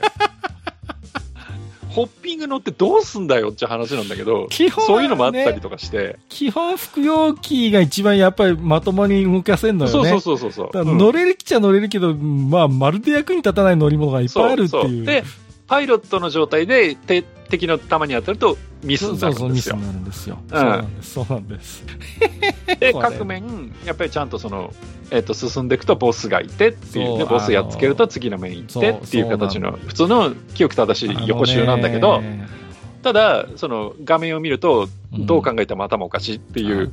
これはね、あの、うん説明聞くにね、動画見てほしいなと思います。そうだねもうんう、動画見れば、多分、まあ知らない人が見れば、なんじゃこりゃっていう、多分。いや、でもね、画面からも楽しそうっていうのが伝わってくるよ。なんだろうね、こう、実際すげえ楽しいんだもん、このゲーム。あの、ぐるぐるぐるぐる回してね、あの、そうそうそうレバー、あのね、レバー、レバーガチャなんだよ。こう、ぐるぐるぐるぐるこう回してさ。そうそうそう。それがでもね、やたら楽しいっていう、こうね。そうそう、あのでねね、。撃墜されてからが本番なのよ。ね。いや、わかりますよ。そうそうそう。まあ、いろんなのに乗れんだ。あの、そうそうそうそう。もう、動物とかにも乗れんのよね。馬とかね。そうだから、な、もうね、あ、例えようがないです、他に。似たようなゲームがね、思いつかない、これは。うん、あだから、ぜひ見ていただきたい。あの、ね本当で、この後期の、まあ、なんか一つの集大成みたいな、こう、データイストらしいゲームです、これ。本当に。なんか悪が強くて楽しくてわけわかんなくてっていう。うんうん。まあね、癖が強すぎて、一切移植されてないという。こ うないんだね、これはね。今までほら、なんだかんだでな、なんかこうメガドラとかさ、ナムコが、みたいなのが結構あったけど、うん。一切ないね、これ。今見たけど。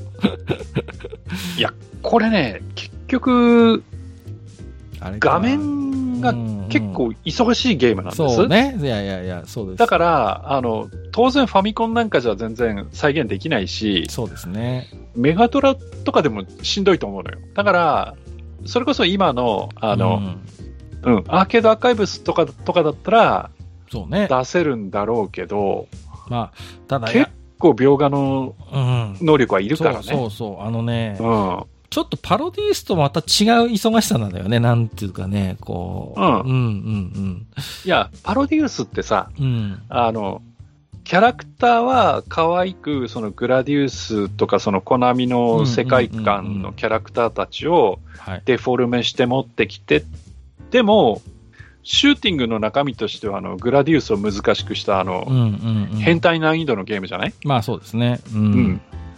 だけど、グレートラグタイムショーは、普通に、こう、シューティングとしてうん。攻略しようと思えば、とにかくその服用機の状態で、ずんずん先に行かなきゃいけないんだけど、そうそうそうそうそう。俺らみたいなフリークは違うのよ。はい。あえて撃墜ね。されてからが本番そうそうそうそう。むしろね。わかりますよ。そうそうそう。いろんなね、ステージに設置されてる乗り物に乗って攻略を継続していく。そうそうそうそこがね、見せどころなのよ、腕の。なんで、これは本当に、あの、ちょっとザ・グレート・ラグタイム・ショーでググっていただくと、うん自分も今ググってますけど、はいあの実際 YouTube の動画、まあこういうのね、進めちゃうのもどうかと思うんだけど、うん。あの、見れるので実際。はい。ちょっとね、今遊べる環境が多分ほとんどないので、このゲームそうなのよ。については、うんぜひね、このゲームの魅力は、我々が語るよりも、百分は一見にしかずですから、このゲームは。これはね、本当明らかで出してほしい。いや、これこそね、うん。これこそ本当にね、あのーで、こう、一つ代表する、作品だと思いますよ。うん。うんいいゲームだと思う。でさ、うんね、アーケードアーカイバーで取り扱ってさ、はいはいはい、あの、はい。ジェイコの明け赤道でさ、あの、ジェイコさんにさ、あの、うん世界で30位取れとかっていうまた無理難題をさ、押し付けてほしいもん。いや、ほんとね、いや、あのね、本当オリジナリティの塊みたいなゲームですので、そうそうそうそう。ぜひね、うん、まずは動画を見てこういうゲームがあったんだっていうのを知ってもらいたいというね、うん。そういうゲームですね。あーたはいもう、おもちゃ箱をひっくり返したようなゲームです。そうそうそうそうんそういう感じねん一言で言うなら。そううんいう、本当に楽しい楽しい。今動画見てますけど、2P でやってて、今片っぽが今象に乗ってます、ね。そうそうそう。はいはい。そう、もうね、袋ああ、なんか 2P がキリンに乗ったよ。ね、そういう、そういうゲームです。はい。はい。えーあ、やられたわ。一応言っときますけど、シューティングです。一応、ジャンルとしては。はいはい、はい、はい。楽しいゲームなんですよ。いや、はい本当にね。いやー、ぜひぜひ。うん。でね、もうこう90年代もね、こう中盤になってくるとだんだんこうね、うん。まあファイターズヒストリーはまあまあありましたけど、正直ちょっと、悪の強さは確かにデコらしいんだけれども、うん。いわゆるシステムも含めたデコのオリジナリティみたいなのって正直あんま感じないのよね。こう、になってくるとね。うん。だからキャラの悪の強さはもちろんありますよ。うん。あるんだけど、ちょっとやっぱりね、ザ・グレート・ラグタイム・ショーのような、こう、ゲームシステムからしてオリジナリティもりもりみたいなものではなくなってくるのでね。うんはいはいまあそんな中もうね、あのー終わりかけ、会社として終わりかけ終のわりかけて。の頃に、あのーやっぱ出し、マジカルドロップシリーズが最後のこう、はいはいはい。なんていうかな、一花だったのかなっていう気はしますね。キャラクターが可愛くて。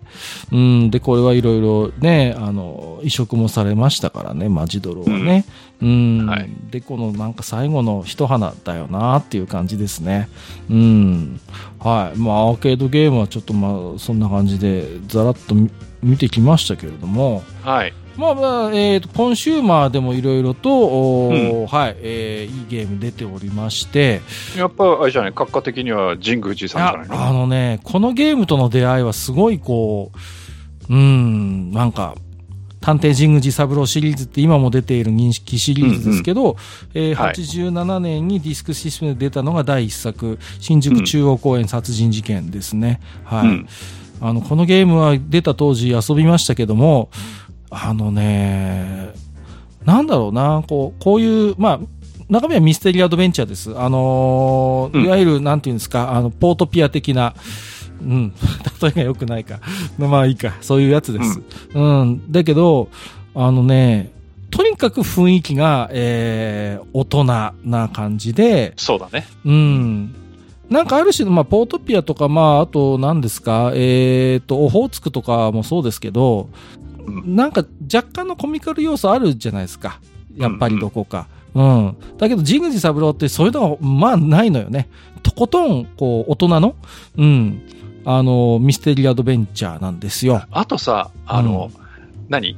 収集してきた情報を、はいその、整理して推理したりするときに、あの、タバコを吸うってのコマンドでね、タバコを吸うっていうコマンドがあるんですよ。そうそうそうそう。そこが渋いよね。渋いんです。そう。うん。あの、探偵神宮三郎っていうのは、えっ、と、なんだろう、新宿の歌舞伎町の片隅に、こう、事務所を構えている、まあ、えーまあ、探偵なんですけども、はい。で、このシリーズって、まあ、ずっと続くんです。基本的に、あの熊野警部とか、あと、助手の陽子くんとか、うん登場人物ずずっと一緒なんですよ、これって。基本、メインのキャストって。うん。だから、ある種なんかこう2時間ドラマ風味があるのよね。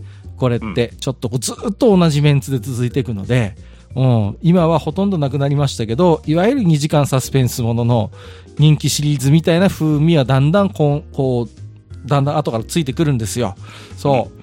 で、もう翌年には横浜港連続殺人事件とか、あと危険な二人とか、どんどんシリーズを重ねて、今は、えっ、と、アークシステムワークスさんが、えー権利を持っていて、今でも新作、去年も出たのかな？はい、えー出てますね。はい。で、ね、こう、僕、このゲームが大好きで、だからもう10年ぐらい前になりますけど、ニコ生でシリーズずっと やってたねそう。うん7作か。8作ぐらい僕やってたと思います、これ。やってたやってたすごい僕だから。で、このやっぱりコンシューマーゲームで僕一番好きなのはやっぱり、うん、そうだな。やっぱ神宮寺三郎シリーズかなっていう感じですね。うん、そうそうそうそう。だからプレステぐらいまでは自社で作ってましたからね。うん。で、結構ね、陽子くんとの関係もね、くっつきそうでくっつかないみたいな関係なんですけど、こう、作品によってね、結構割と、あ攻めた、あ、今回攻めたな、みたいなね、あー時もあれば、まあ、また全然違うキャラクターになってるという、まあ、なんか、なんかね、ずっと追いかけてる、今でも、うん、ニコ生で実況こそしませんけど、今でも遊んでますから、僕、神宮寺三郎。全部遊んでんじゃないかな、多分。あの、たまにこうね、あの、なんですか、アーカイ、なんかこう、ベスト版みたいな感じで、昔のやつんリメイクしたりするのもありますけどね。ううんうん。あとはなんだろうな。アーケードで出てなかったところで言うと、ヘラクレスの栄光なんかは有名なのかな。ああ、はいはいはい。うんうんうん、いいゲームあれだっけ？うんと、武器に疲労度があるんだっけ？ああ、そうそうそうそう、そうなんです、そうなんです。これね。はい。またね、あのー本当にこれもいい、ちゃんとした、ちゃんとちゃんとの、あのーコンピューター RPG ですね。うん。はいはいはいはい。うん、楽しいゲームなんですよ。だからあれじゃない？それこそ、うんと出た時期も結構早めだから、そうですね。ヘラクレスのエコーに関してはうんうんそうですねだからはいはいそれこそドラクエとはいか、うんうんうん。えーっと、ディープダンジョンとあか、そうですね。うん。あとヘラクレスとうんか、うんうんうん。なんかそんなところが、その、要はファミコンでやるロープレイの、そうですね。は初期の？初期のね、うんそうですね。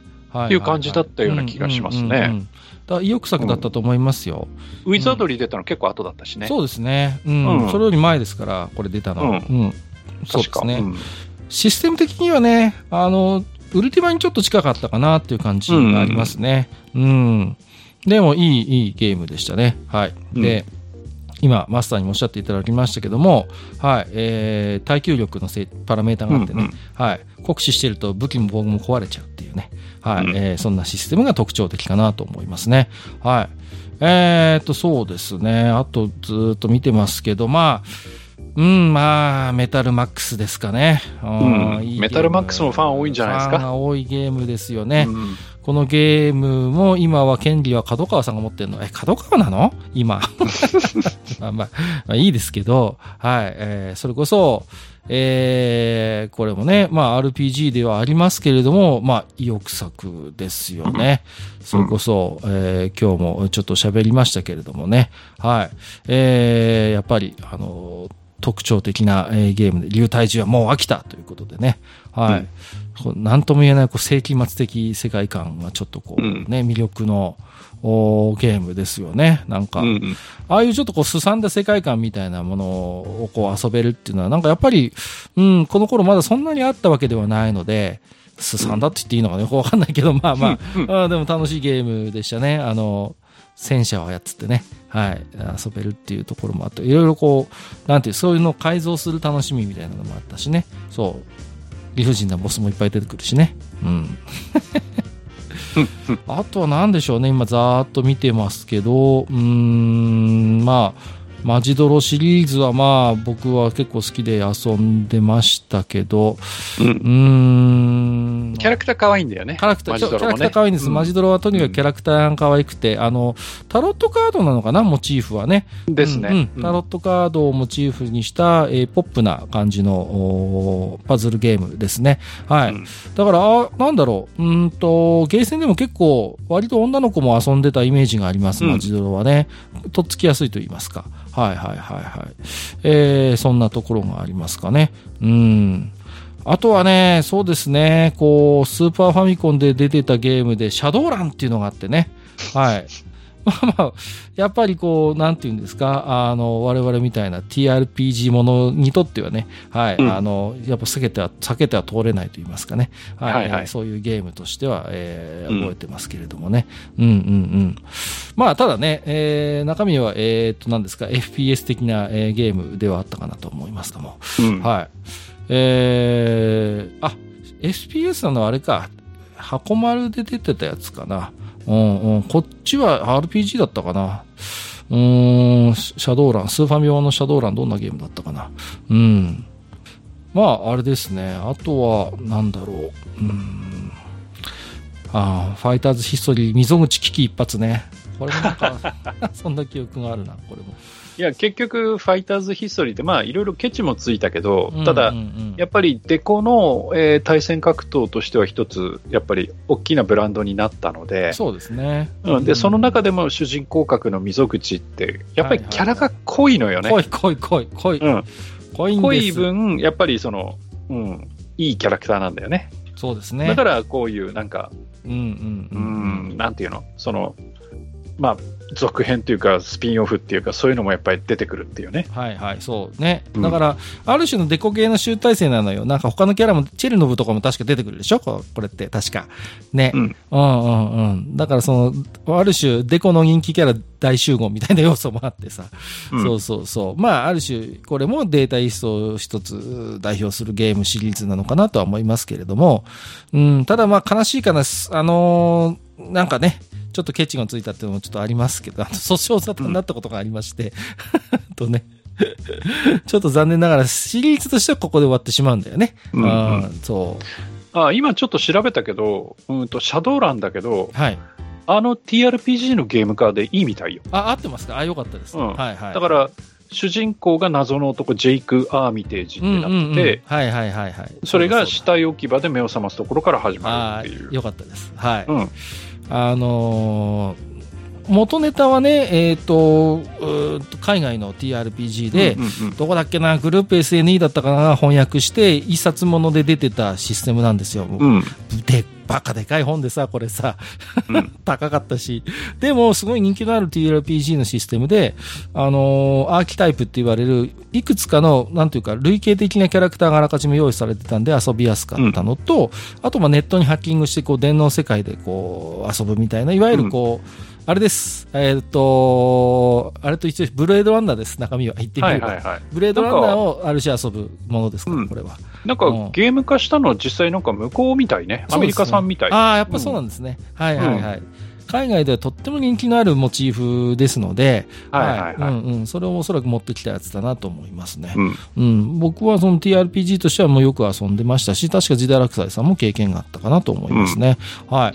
ジダラクさんあたりだったらカセット持ってんじゃない？ああ、もしかしたらあるかも。持ってうん。もしかしたらシャドウランあたりはうんあるかもしれませんね。はい。はい。今度聞いてみよう。ぜひぜひ、はい。うんえーということで、はい。まあ、えーそんなね、えーデータイーストのソフトあれこれでしたけれども、はい。まあ、えーと、どうですか？そんな中で、えーと、まあ、派生していろいろと、まあ、関連のある会社というのも最後にちょっといくつかご紹介をしていきますと、えーと、あれですね、えーと、トンキンハウスさんは、あとえーえーと、え、そこもなくなっちゃってなない？なくなってますね。はい。うんえーっと、もうここは、えーデコの社員が何名か移籍をしていたという。はいはいはい。ね。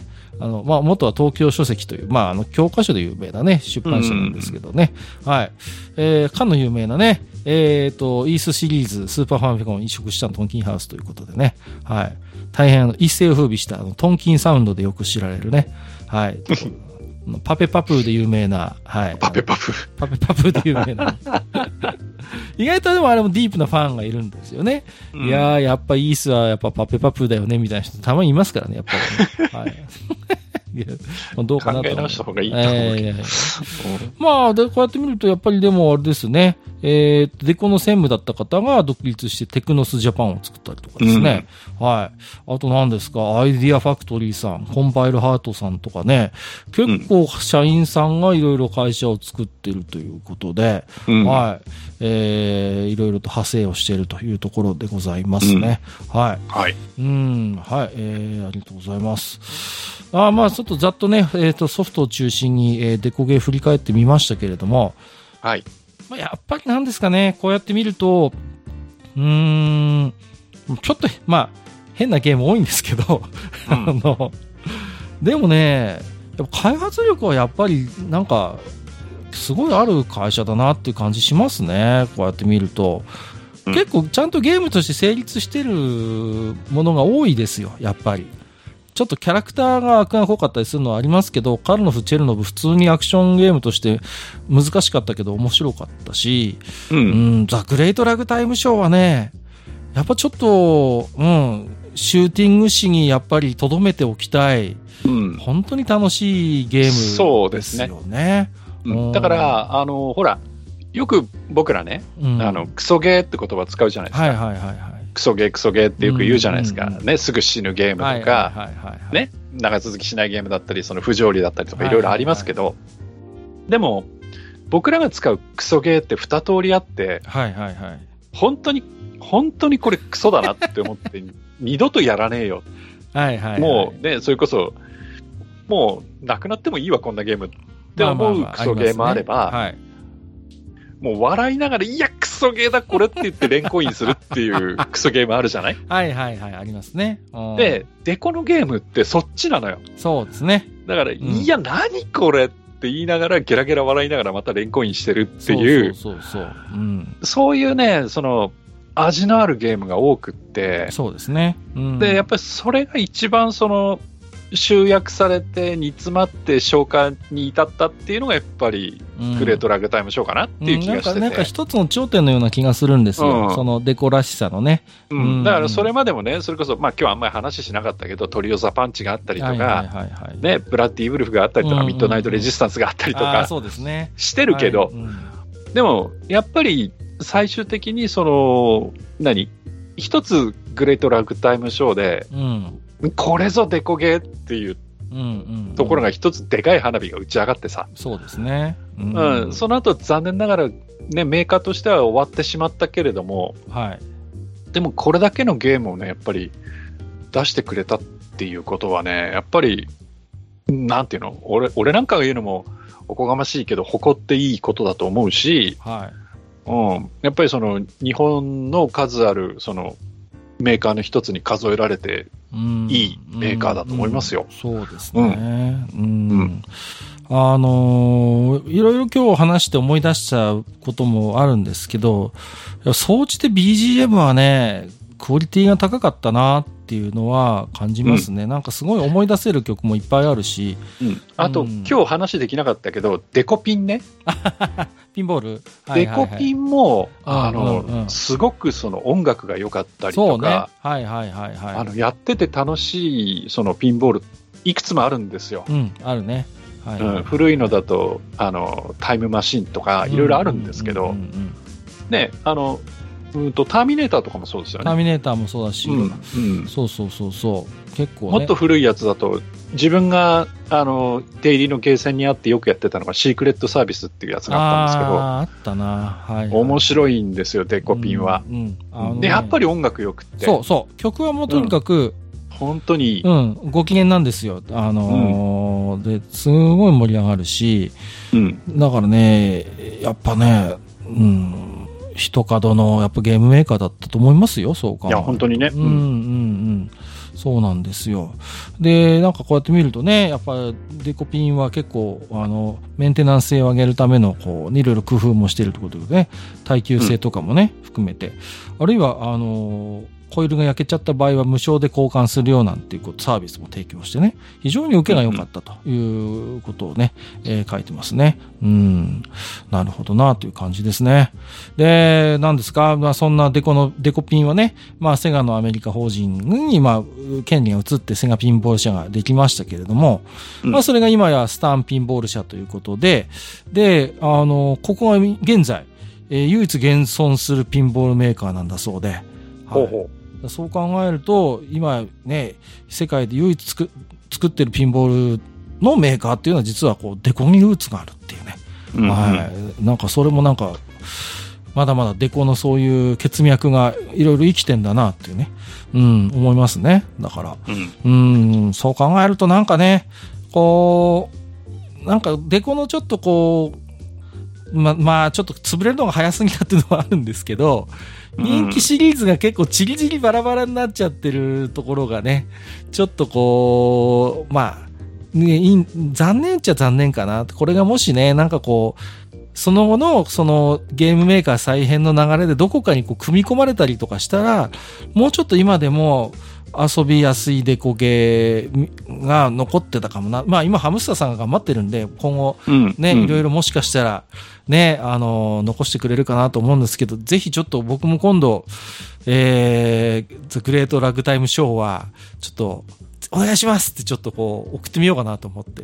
いや、本当にね。いやー、うん遊んでほしいな、これね。いや、見てるだけでも楽しいんですけど、遊ぶともっと楽しいし、いや、絶対楽しいよ。あのね、うんうんまあ、今だったら多分ね、ものすごいゲーム実況向きなシューティングです、これ。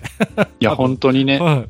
本当、みんなでワイのワイの、えーいろいろ口出ししながら遊ぶには、こんな楽しいシューティングもないですから、うんもう、ぜひなんとかね、はい、えー、スイッチ出滑るようにしていただきたい、と、うん本当にね。えーはいうんえー記念申し上げまして、どういう向かって喋ってるかわかりませんけども、えー今日はそんなね、えーゲームメーカー記録の断片第4弾データイーストについてね、あれこれおしゃべりをさせていただきました。本日のマスター、ありがとうございました。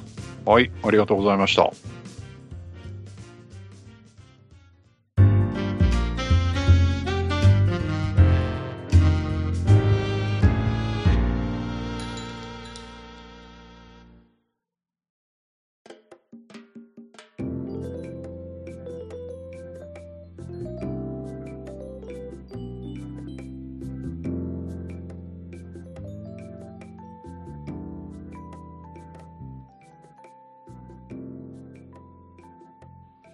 はい、えー、ということでですね、えー、今回も、お当愚者の宮殿宛てに、えー、置き手紙たくさん頂戴しておりますので、ご紹介をしていきたいと思います。はい。はいえー、と、ちょっとですね、あの、リスナーさんからご指摘をいただきまして、えー、Gmail とかだったら、大体読むって言ってんのに、読まないじゃないかということで、クレームを頂戴しまして、すみません。あのま。僕がね、一句読み飛ばしてしまってたんですね。紹介する予定だったんですが、はい。で、ちょっとですね、えー、お叱りを頂戴して、ちょっと本当に申し訳なかったと思います。あの、その方にはええきちんと、えっ、と、謝罪をさせていただいたんですが、まあ私ね、マスターよくご存知なんですけど、本当にうっかり者ですので、うん。あの、例えば送ってから2回3回経ってんだけど、まだ呼ばれないとかありましたら、ちょっと申し訳ないです。大体私がうっかりしてるパターンだと思いますので、えっ、と、その際はちょっと、あの、この時送ってたんですけどって、あの、教えていただければと思います。すいません。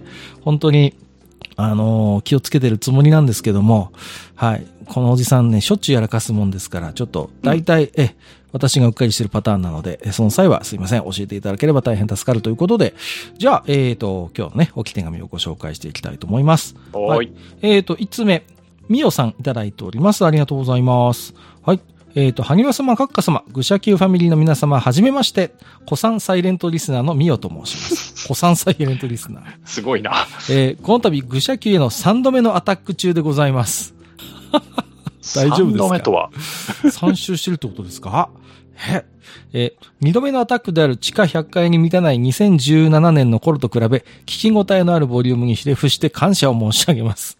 いや、こっちがひれ伏さなきゃいけない気がするんですが、えー、ハッシュタグをつけていないツイッターでのつぶやきを除かれていたとはお恥ずかしい限りです。いえいえ。長年それも長時間楽しませていただいているにもかかわらず、沈黙を守っているのも不義理だったと反省し、直接感謝を申し上げようと思いメールいたしました。あ、いえいえ、ありがとうございます。お二人の一瞬めんどくさいと思わせるやりとりを面白く感じるようになったのはいつ頃だったか、今や記憶にありません。大丈夫なんでしょうか？なんか飼いならされてしまってる気がします。えー、愚者級ファミリーを含む皆様の引き出しの多さに感嘆しながら1話ずつ夢中になって聞いております。全く興味のない F1 の長話でさえ聞いてしまうので、意図せず知識が蓄積されつつあります。自分にとって興味が薄いアニメなどの話から興味しかないゲームや本の話までどれも最高の娯楽です。特に TRPG 界は笑いをこらえきれず吹き出してしまうことも、通勤中なのに勘弁してくださいませと心の中で突っ込んでおります。長年にわたり配信を続けていただいていること感謝につきません。本当にありがとうございますと頂戴いたしました。ありがとうございます。ありがとうございます。はい。いやー、ありがたいですね。本当に、こうやって、えー、ね、長年、サイレントリスナーでいらっしゃったということで、はい。ですけれども、まあ、ね、ハッシュタグのつかない愚者の宮殿とか愚者級も私、時たまチェックしてるのでね、そこはいはいでちょっと、あのー、はい、えー、少し、なんですか、さらって、さらわせていただいて、まあ、それがきっかけになったのかなとは思うんですけれども、はい。えー、ね、F1 の長話、全く興味がなかったそうですけれども、はい。ね、聞いていただいているということで、なぜ？すごいですね。いやー、本当に。まあ、でも、あの、こういうね、リスナーさん、やっぱりいらっしゃるのは本当我々のモチベーションですので、はい。うんまあ、これからももしよろしければね、末永くお付き合いいただければなと思っておりますけれども、はい。えー、で、一瞬めんどくさいと思わせるやりとりを面白く感じるようになったっていうのはちょっと心配ではありますけれどもね。うん。大丈夫でしょうかね。ねうんはい。冷静になれば多分やっぱりめんどくさいと思うと思うんですけど。いや、それすらね、含めて、うんはい。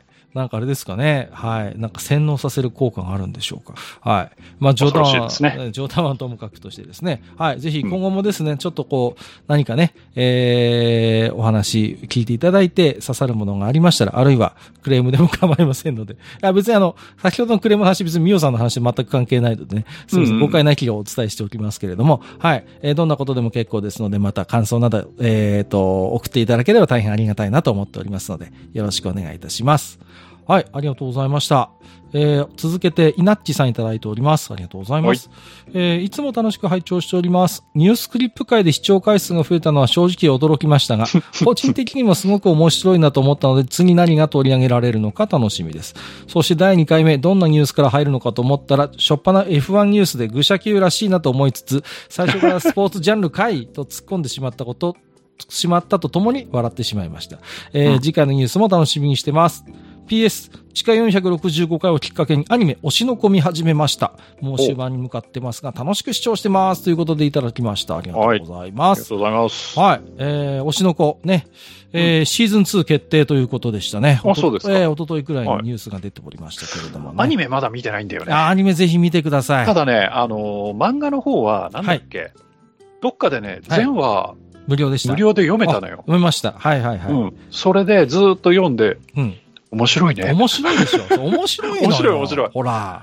面白い面白い。面白いでしょ？そうなんですよ、面白かった。うんうん。いや、で今僕が読んだやつで、あの、子供たち二人がそれぞれ、うんうんうんその、お互いを分かったっていうところまうんで。はいはいはい、来ましたか来たのではいはいはいはい。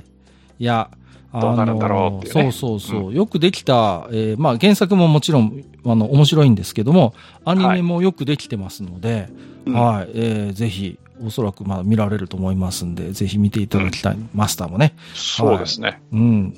まあ、あの、稲地さんもね、もし、えー原作漫画読めるう環境ありましたらね、原作もえー読んでいただけると、より、こう、楽しめるのかなと思います。どっちも面白いので、この作品は。うんうんはい。いや、いいですよ。うん。なんて言うんですかね、こう、まあ、アイドルってこう、まあ、あ言ってみれば、偶像なわけじゃないですか。直訳してしまえば。はいはいはい。うん。それをまさにねね、うんまさにそうなんですよ。この作品って。偶像としてのそのアイドルっていうものを、どこかシニカルに、どこかコミカルにというね、うんうん、そういう捉え方をしている作品で、なんて言うんですかね。うん。で、面白いのが、あのね、こういうアイドル感って、やっぱ海外だとなかなか理解するのに時間がかかるようですね。はい。ああ。いわゆる本当に日本独特の文化みたいです。こういう、いわゆる日本的アイドルっていうのがね。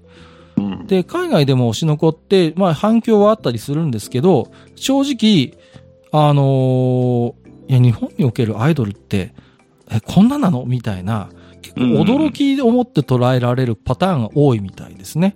うんうんうん。だから、だからなかなかね、だから、海外の人向けに日本人の YouTuber が英語で日本のアイドルってね、こういう歴史があってね、みたいなことを解説する動画が結構海外でバズってたりとかするみたいですよ。なるほど。うんうんうんうん。だある種のこれも一つ日本独特の文化とも言えるのかそもそも、あの、転生とか生まれ変わりってどのぐらい、うんうんうんその、理解されるのかね？これもね、時間かかるみたいです、海外だと、やっぱり。うんそこだようんね。そう。いわゆるだから、その転生っていう概念を、まあ、基本的にあの、なんだかあの、ヨーロッパとか欧米圏の宗教観では、正直なかなか想像しにくい世界のキリスト教圏では難しいかな。難しい、そうなんです、そうなんですす。はい。だからいわゆる輪廻転生ってやっぱ仏教的な考えだからね。仏教とかヒンドゥー教とかそういう考え方であれば、まあ、うん。我々さほど抵抗なくその概念を受け入れられるんですけれども、やっぱヨーロッパの方はワンクッション置かないと消化できないみたいですよ、やっぱりこの辺は。うんうん。それも含めて、やっぱ難しいっていうね。だから、なんか、日本人の YouTuber が、はい、あの、推しの子の難しいところを解説してあげますみたいな動画が 結構あるんですよ。なるほどね。英語でうん流暢に解説してくれてるのがあって、あ、それでなんかコメント見てると、あ、やっとわかりました、みたいな。うんうん、そういう、あ、あの、こういう意味があるんですね、とか、あ、こういうのに日本人は割と抵抗なく受け入れられるんですね、みたいな。うんうんうん。あと面白いのが、え、日本にアイドルっていっぱいありますけど、みんなこうなんですか？みたいな。いやいやいやいやいやいやいや、要素は確かにあるけど、みたいなね。うんうんそうそうそうそう。うんうん。あ、面白いですね。はい。アイドルっていう、だからね、なんか、うん、いろんな意味を内包してる面白い言葉だなとは思いますね。ううん。はい、えー、ありがとうございます。えー、ということで、ニュースクリップね、すいません。レジュメを準備できない言い訳みたいな形で始めちゃったんですけど。まあ、あの、まあ、なんていうんですか、賛否両論で、はい、いいよって方もいれば、うーん、ちょっとみたいな意見もいただいていますんでね、まあ、ほどほどにやっていきたいなと思ってますけれどもね。はい。はい、えーありがとうございます。えっ、と、次に、うっかり坊主さんいただいております。ありがとうございます。えっ、と、初ハッシュ、初ハッシュタグを読んでいただき、まだその放送回にはたどり着けていませんが、公開日が自分の誕生日だったので、お礼も兼ねてメールいたしました。うっかり坊主と申します。はい。私の愚者級の出会いは自分の住む地方ではは、テレビ東京系列の放送は少なく、あ、なんかどこで来たような話だな。今日の、なんかオープニングの話のような感じ。えー、富士 TBS 等の主要局の有名なアニメがメインの放送エリアでしたので、最初はポッドキャストで何かアニメゲーム好きな自分に合う番組はないかと軽い気持ちで、最近のアニメの感想でも聞いてみようかと、地下155回のケンブリックスの感想会から聞いたのが始まります。懐かしい。うんああ、やりましたね。はい。自分が視聴していないアニメやもちろん F1、そして時事ネタに至るまで、お口の真空大好きでうっかりがったさんと 聞いてんな。えーゲスト会の時は裏で何かやってるクールなハリアンマスター。バレてますよ、ほら。また、はい博識な便利や自堕落斎さんや妖怪大好きにおりさん、ここ最近お見えになっていない個性豊かな愚者級ファミリーの方々が参加される放送も、えーラジオ感覚で今日まで聞き続けること、聞き続けることができた大きな要因かもしれません。はい。うんえー私のサブカル歴は小学校3年の時に両親の家電をを取り扱いを行う商売の影響か、当時流行り出したファミコンよりも MSX、松田聖子の8ビットを与えてくれたことが始まりかもしれません。ああ、人々のヒットビットだ。はい、すぐ出てくる。さあ、MSX から入ったんだ。いやー、素晴らしいですね。主にソニー版ロードランナーやあったな。オセロ、うんコナミの ER カンフーやグーギーズ、またエニックスのドラゴンクエストなどのファミコンにでもあるゲームで遊んでいましたが、その当時電波新聞社発行のベーシックという X1 などの当時発売さ、うんうんははい。販売されていたパソコン向けベーシック言語のプログラムコードが書かれていた雑誌をお小遣いでたびたび購入し、たまに MSX が対応コードにが掲載された際には、延々と打ち込んだ末に何かしらの2、3行ぐらいのエラーコードが表示されて終わったのはいい思い出です。あるあるですね、これはね。あるある。あるあるですよ、本当にね。もう、ね、目を皿のようにしてね、はい、あの、打ち、打ち移すんですけどね。これがまあ大抵うまくいかないということで。はい。えーただ8ビット MSX 時代はあっという間に過ぎ、小学校5、6年の時には友達の家でプレイした MXX 上位機種での ER カンフーの後編、えーイーガー皇帝の逆襲や、あったな。トラックドライバーの日常をゲームにしたペイルロード。また、パソコンの種類は忘れましたが、テープ読み込みをした末に始まる 3D ダンジョンゲームのリザードにショックを受けた結果、自分の MSX が霞んで見え、親が与えてくれたツインファミコンへと移っていった記憶があります。かっこ今思えば親には感謝しかありません。えー長々と書かせていただきましたが、何かしらのネタに下ろしていただければ幸いです。これからも、えーゆるく末永くよろしくお願いいたします。追伸、埴輪先生、レッドプルの問題、プルロットですよね、ということで。なんか、ツイッターで問題出してましたね、そういえばね。はい。はいはいはいはい。えー正解ですか？正解ですよね。あれはプッシュですね。あ、プッシュ、あ、プッシュです。残念。二択問題。あれはプッシュあプッ。シュだそうです。はい。えー、ということで、うっかり坊主さんいただきました。えー、ありがとうございます。はい。えー、愚者級との出会いからね。はい。えー、後半は、えー、ご自身の MXX の思い出ということで、いやー、こういう思い出話我々は大好物なんで、はい。いやー、いいですね。はいファミコンからじゃなくて MSX から入ったっていう、どうですか？ね。いや、でもね、案外ありうん得るうんと思います。というのは、はいあのー MSX のこと頃ってまだファミコン前なんですよ。そうですね。うん。で、あのー要はその、いわゆるマイコンっマイコンね。ていうのがうん、うん。まずその一つブームがあって、ただ、高かったんですよ。はい。で、うーんと、やっとそのパピコン PC6001 シリーズが、その8万9800円だったかな。そのぐらいの値段で買えるようになって、少し安いの出てきたね、みたいな話だったんだけど、それでもやっぱ高くって。はい。で、そこから、その、あの、西さんが作った、あの、共通規格の MSX っていうのが出てきて、で、安いそのマシンが出てきた。はい。で、そこでやっとそのマイコンっていうのが、えー子供たちっていうかユーザーの手に届きやすいところに降りてきたはい。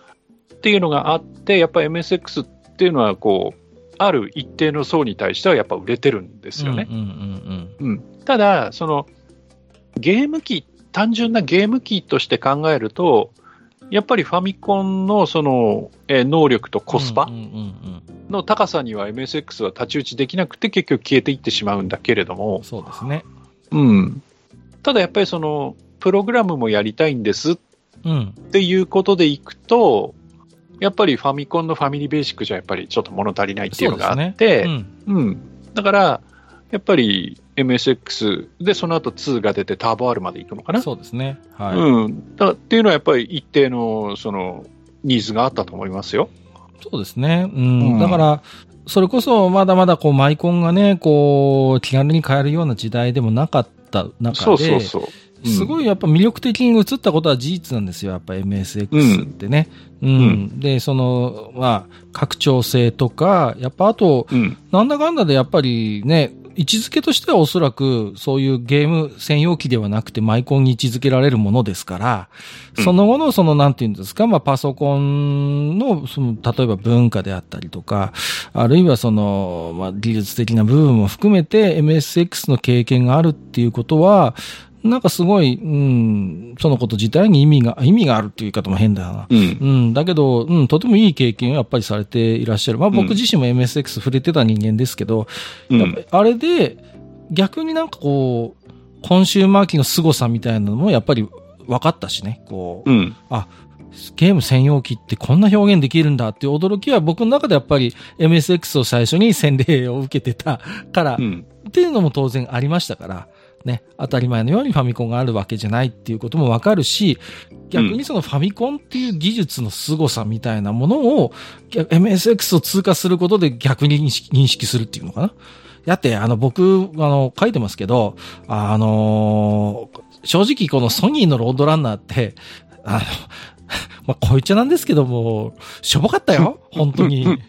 しょぼいのよ。こいっちゃなんですけど。いや、だってうん、あの、最初に出たロードランナー自体が、うん。あれどこだっけ？ブローダーバンドがどっかが出したんだよね。そうそうそうです、そうです。うんうん。あれ自体がそんなにそんなにグラフィックバリバリのものじゃないからね。本当に、もう、うんかカクカクもいいとこですから。うん。うんうんうんうん。で、そそれが後でそのファミコンになったり、アーケードになったりして、そう。結構そのグラフィックの綺麗なロードランナーが出たんだけど、そう。元のやつって、ね、固定画面だし、そうそうそうそう。それこそ本当に、なんかちまちましてるしねマイコンの本当になんか描写、記号のなんかこう、本当にだからローグみたいな感じよ、最初の感覚は。そうそう、ああいうさ、本当に。そっからスタートしてるから。だから僕はだからあの、ファミコンのチャンピオンシップロードランナー見た時に本当に椅子から転げ落ちそうになったんですから。これが？みたいなさ。俺あの画面スクロールするの見てびっくりした。ああ、そうそうそうそうそう。え、スクロールすんのみたいな。そうですよね。うん本当に。あれぶったげま、ぶったまげますよね。そうそうそう。え、全体見渡せないじゃんとか思ったそうそうそうそう。うん本当に。だからね、ゲーム性がちょっと変わってんだよね。変わってるんです。だから、うんそうなんです。ああいうね。だから、画面を最初に全部見せてくれる感動って、あれですよ。それこそ、あの、その、そのロードランナーと、レッキングクルーですよ。あれはた上下に置くけどね、あれはね。うんそうそうそう。あれで感動するんだから、うわ、最初に見せてくれるんだ、すげえっていうさ。そうですよ。そんな感動も、まあ、ある種 MSX 通過すると、考えもひとしおというところもあるんじゃないのかなと思いますし、ね。で、えー、まあ、ツインファミコンに移行するっていうあたりもなんかうでもあれだよね、ツインファミコン買ってもらえてるっていやいいよね。いいですよ。うんこれは。ね。えーツインファミコンってシャープでしたっけ？作ってるの。シャープですですよね。そう。うんあのさ、あのさってわけじゃないツツインファミコン遊びすぎてさ、うん親が AC アダプター隠したことあるんですよ。ね？でさ、へへこっちにさ、ファミコンがあるもんね、つってさ、意気揚々とファミコンの AC アダプター刺そうと思ったら刺さんねえでやんの。互換性ないのよね、ファミコンとツイそもそンファミコンで。も容量違うんじゃないかな。そうそうそうそう。だからさ、もう、もう、がっかりですよね。親がさ。あとねう、んツインファミコンのいいのはね、うん。あの、ビデオ出力なのよ。ああ、そうそうそうそう。だからね、画質いいの画よ。質いいんですよね。うん。そうなんですよ。あのーわざわざ、あの、四角い、あの、しか白いやつに挟まそうそうそう挟まなくて、つけなくていいのよつけなくていい。あれはね、大きなメリットです、あれは。子供でも接続できるからね。そうそう。1チャンネル、2チャンネルせ、ね、接続し、あの、設定しなくていいのよ。そうそうそう。それだけでも大きなメリットですよね。うんあと、やっぱりあの、いわゆるオリジナルの、あの、外付けのツインファミコン、あの、ディスクシステムって、やっぱちょっと安定しないのよね、こう、正直、なんていうかさ。あ、そういや、あの、結構、いや、ほら、上にガチャッと、要ははめ込むわけだから、うんうんそこになんかぶつかったりなんかすると、一気にお釈迦になるわけじゃないですか、あれって。あ、そう、そうだっけ？うん、ダメでししたよ。ううん、んうん、あれあれ、ちあれ？下に乗っけるやつだっけか？あ、上に乗せるんじゃなくてか？うんと、下にディスクが来て、上にファミコン乗っける。乗っけるんですよね。そうそうそう。うちのやつ。で、あの、ラムカートリッジをガシャってつけて。そうそうそう、そうです、そうです。そうそうそう。うちのやつはそれがなんか安定しなくて、あなぜかそうか。いや、わかんないですよ。うんうちだけかもしれませんけど、うんうんソニーファミコンってほら、スイッチをこう、あの、なんていうの？じょあの、左右に動かすだけでこう、切り替えできたじゃない？うんうんうん。ファミコンとディスクシステム。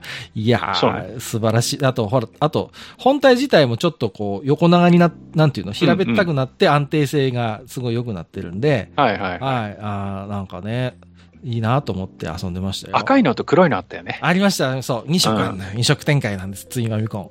そうですよ。いや、懐かしいな。うんいずれ AC アダプターは、はい、互換がないので気をつけてくださいということだけはちょっと申し上げておきたい。はい、えー、ということでありがとうございました。はい。えー、そうですね、また、はい、ぜひ、うっかり坊主さんも、はい、えー、また何か刺さる回があったら感想をいただければ嬉しいです。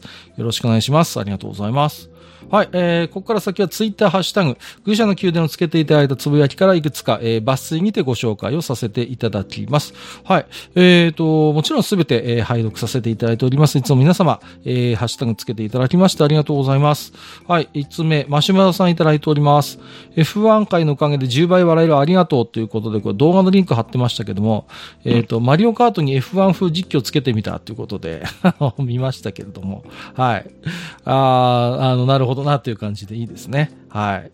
あの、サッシャさん風のね、はい、実況ついてましたよね、これね。はい。F1 の実況って、なんでしょうね。なんかこう、独特の雰囲気ありますよね。なんかこう、なんて、なんて言えばいいのかな。なんか洗練された感じのね。なんかあ、そうですか？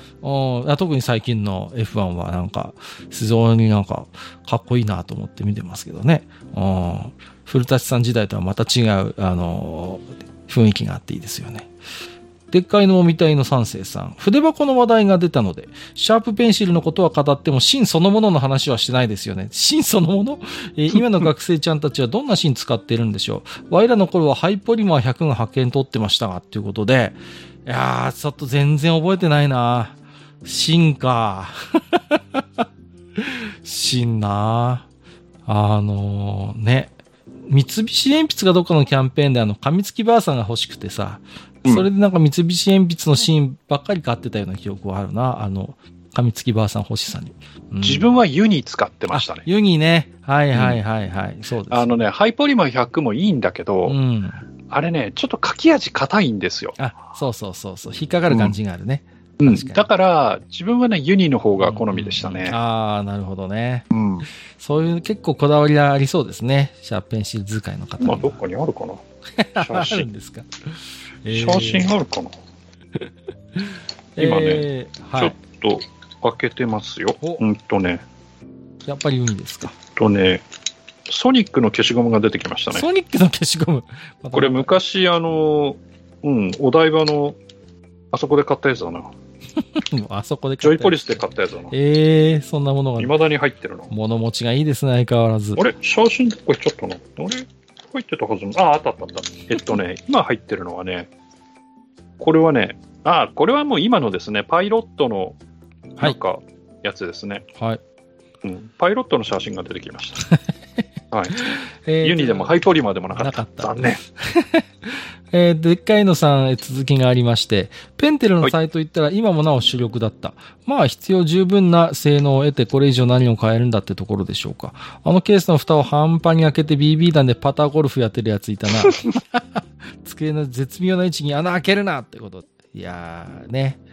あのー我々の頃、学校の机って木製だったじゃないですか。交番的な。ね。うん。よくあのー穴開けてゴルフゲームとかしません穴開けるやついるのよ。ね、そうそうそうそう。本ね。当に。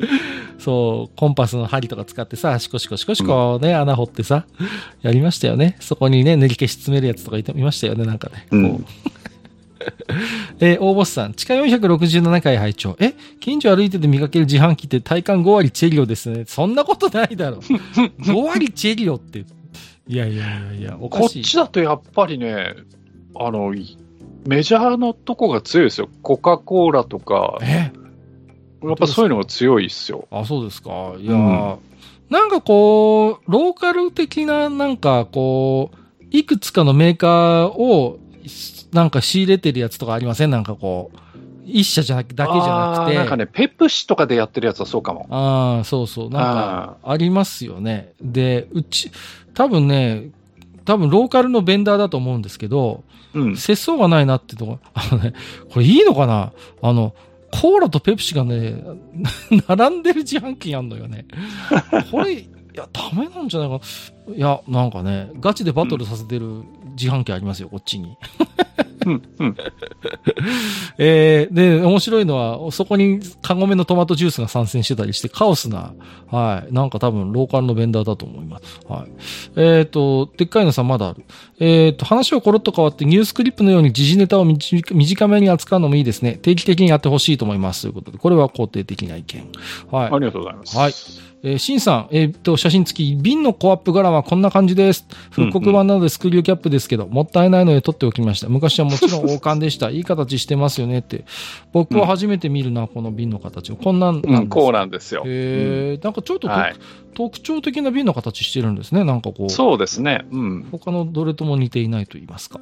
うんうんで、昔これでさらに線が王冠型だったということなんですね。うんそうそうそう。えー、これはちょっとさすがに全然知らないですね。はい。スーパーウトサさん。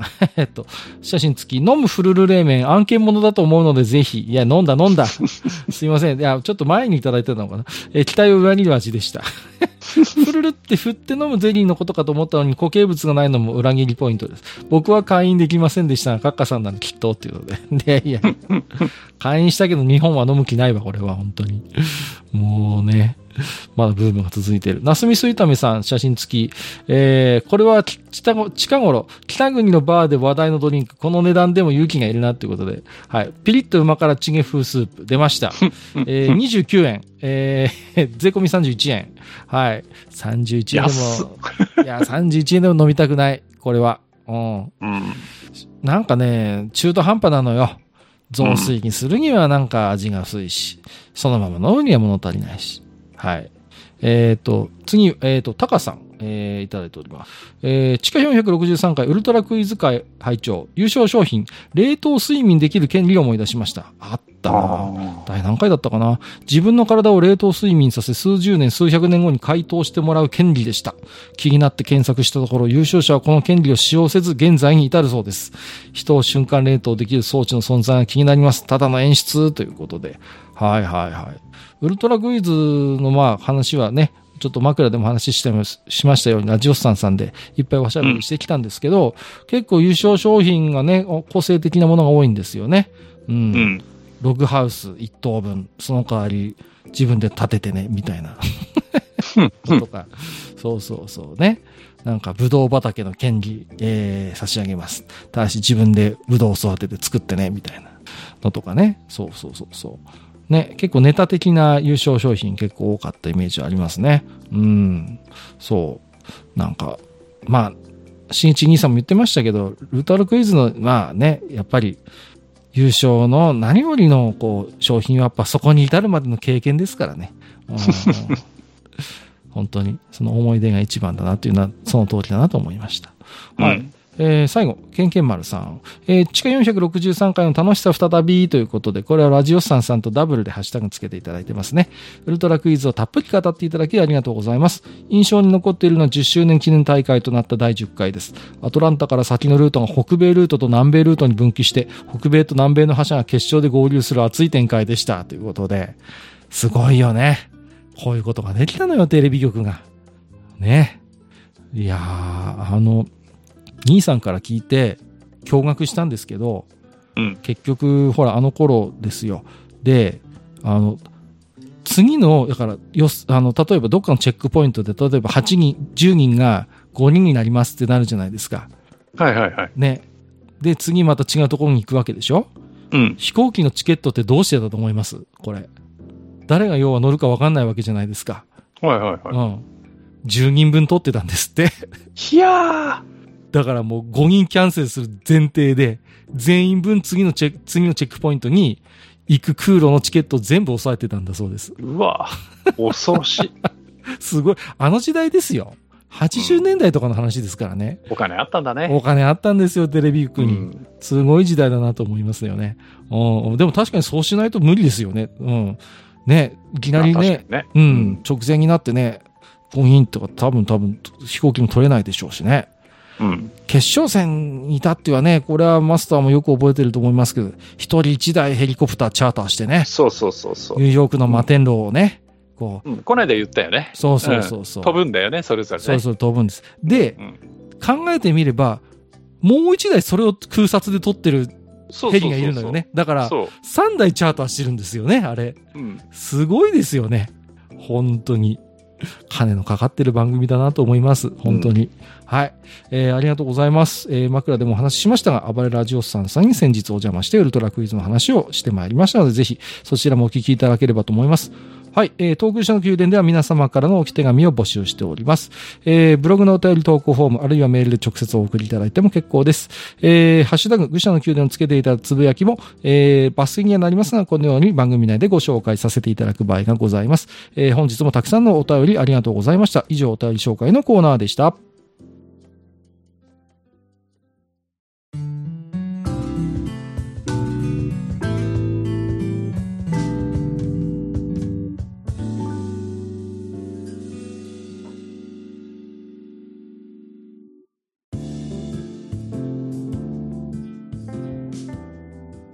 はい。えー本日はですね、えーデータイーストを語るということでやってまいりました。はい。えー私、えーキャプテンアメリカエンド・ジ・アベンジャーズでいくと、ビジョンが好きです。ありがとうございます。はい。はい本日は、えーゲームメーカー記録の断片、えーデータイースト、デコを語るということで、まだまだね、語れそうなゲームがあるんですけれども、確かにキャプテンアメリカジ・アベンジャーズ、いいゲームでした。はい。僕はホークアイ、ちょっと渋いかな うん、好きでしたけどね。はい。えっ、と、データイーストから91年、1991年にアーケード向けに発売された作品でございまして、使用可能キャラクターはキャプテンアメリカ、アイアンマン、ホークアイ、ビジョンの4キャラクターでしたね。うんはい。まあ、マーベルのヒーローでゲーム遊べるっていうのは、この当時ではかなり珍しかったと思います。うんそもそも、えーこのキャラクターたち誰なんだっていう人も多かったと思います。うんはい。まあ、僕なんとなくアメコミ好きで見てはいたので、ああ、なんとなくは知っていたんですけれども、ああ、随分すごいゲームを出すんだなと思って、はい、えー、見てましたね。ある種、アベンジャーズっていう概念はこのゲームで知ったかな、僕は。うん。だあのーマーベルが、うん要はその、映画とかでそのアベンジャーズうん。に連なるそのはいヒーローたちを、うん。どんどんその、何？こう商売として使ってくるよりずっと前の話。そうなんです、そうなんです。ま、前の時代にゲーム化されてるんで、そうなんですよ。うん。うんだから原作で確かにアベンジャーズって概念はありましたけど、そんなのはよっぽどアメコミ追いかけてる連中じゃないとわかんないわけですよ、そもそも。だから、うーん、キャプテンアメリカかがギリわかるか、うんうんうんアイアンマンがギリわかるかぐらいそな、当時はね。だってジョン・ファブローのあのアイアンマンが2008年ぐらいでしょ、確か。うん、もう20年ぐらい前だから。うんでもちゃんとこの頃から、あの、このゲーム、あの、ちゃんと、あの、何？デモを流してるうんうんうんとキャラクターの説明が出るんだけど、そうですね。ちゃんと本名はいトニー・スタークとか出るから、そうなのよ。だ丁寧に作ってんだよね、だからそうそう考えるとさそうそうそ。う。ね、ちゃんとひ。らがなで読みづらいけどさ、でした、でした。そうそうそうそう。いや、ひらがな、カタカナで読みづらいんだけど、ね、だからあんまりアメコミのこと知らない、アメリカのヒーローのこと知らない人でも、まあ、とっつきやすい工夫はしてるのよね、ちゃんとね。そうそうそうそう。そう。いや、で、このゲーム驚いたんですけど、デコがたまにある海外ゲームを持ってきたっていうことじゃなくて、ちゃんと開発したのもデコなのね、これね。うんうん。うん。ちゃんとデータイーストが作って、逆に海外に移植したっていう、だから、うん。ね、うん、ジェネシスとかに移植をしてたっていうことですから、うん。うん。ね、なんか好きな人がいたのかね、デコの中にね、こういうアメコミ。うん。いや、いたんじゃないですか、ん。いや、その、ん？これより、あれ、ロボコプとどっちが先だったかな？ああの、うんロボコプともね、はいはいはいやってるから、やっぱり。そうですよね。うんうん好きな人いるんでしょうね、多分ね。きっとね、うんうんうんそう思いますよ。はいはいはい。よくできたゲームなんです、これ。はい。これもね、ちょっとぜひ遊んでもらいたいなと思いますけどもね。ただね、今これ遊ぶ手段が そう、これもね。ないんじゃないかな。これこそまさに権利的にも厳しいのかもしれない。だからあの、なんかさ、最近、あのーなんか出どころの怪しいなんかゲーム機あったりするじゃない、はいはいなんかはいはいはい。なんか100個入ってますみたあいなね。りますね、よくね。はい、はい。ああいうのだともしかしたら入ってるかもしれないけど、うん。でもね、さすがにそれを買ってやってくれとも言えないし、そうですね。難しいんだけどさ、うんうんうん、ただね、あの、ゲーセンではたまにこれやってましたけど、いや、難しいですよ。難しい。難しくて進めないんだけど、なんともね、うんうん楽しいゲームでしたよ、これは、ね。そうなんですよ。いや、だからさ、ね、多分日本人の多くは、アベンジャーズっていう概念を知ったのは、2008年のアイアンマンからだと思うんですよ。おそらく。うんだから、そう考えると、20年近く前にね、このうんアベンジャーズの名前を冠したこのヒーロー大集合ゲームをデコが作ってたっていうね。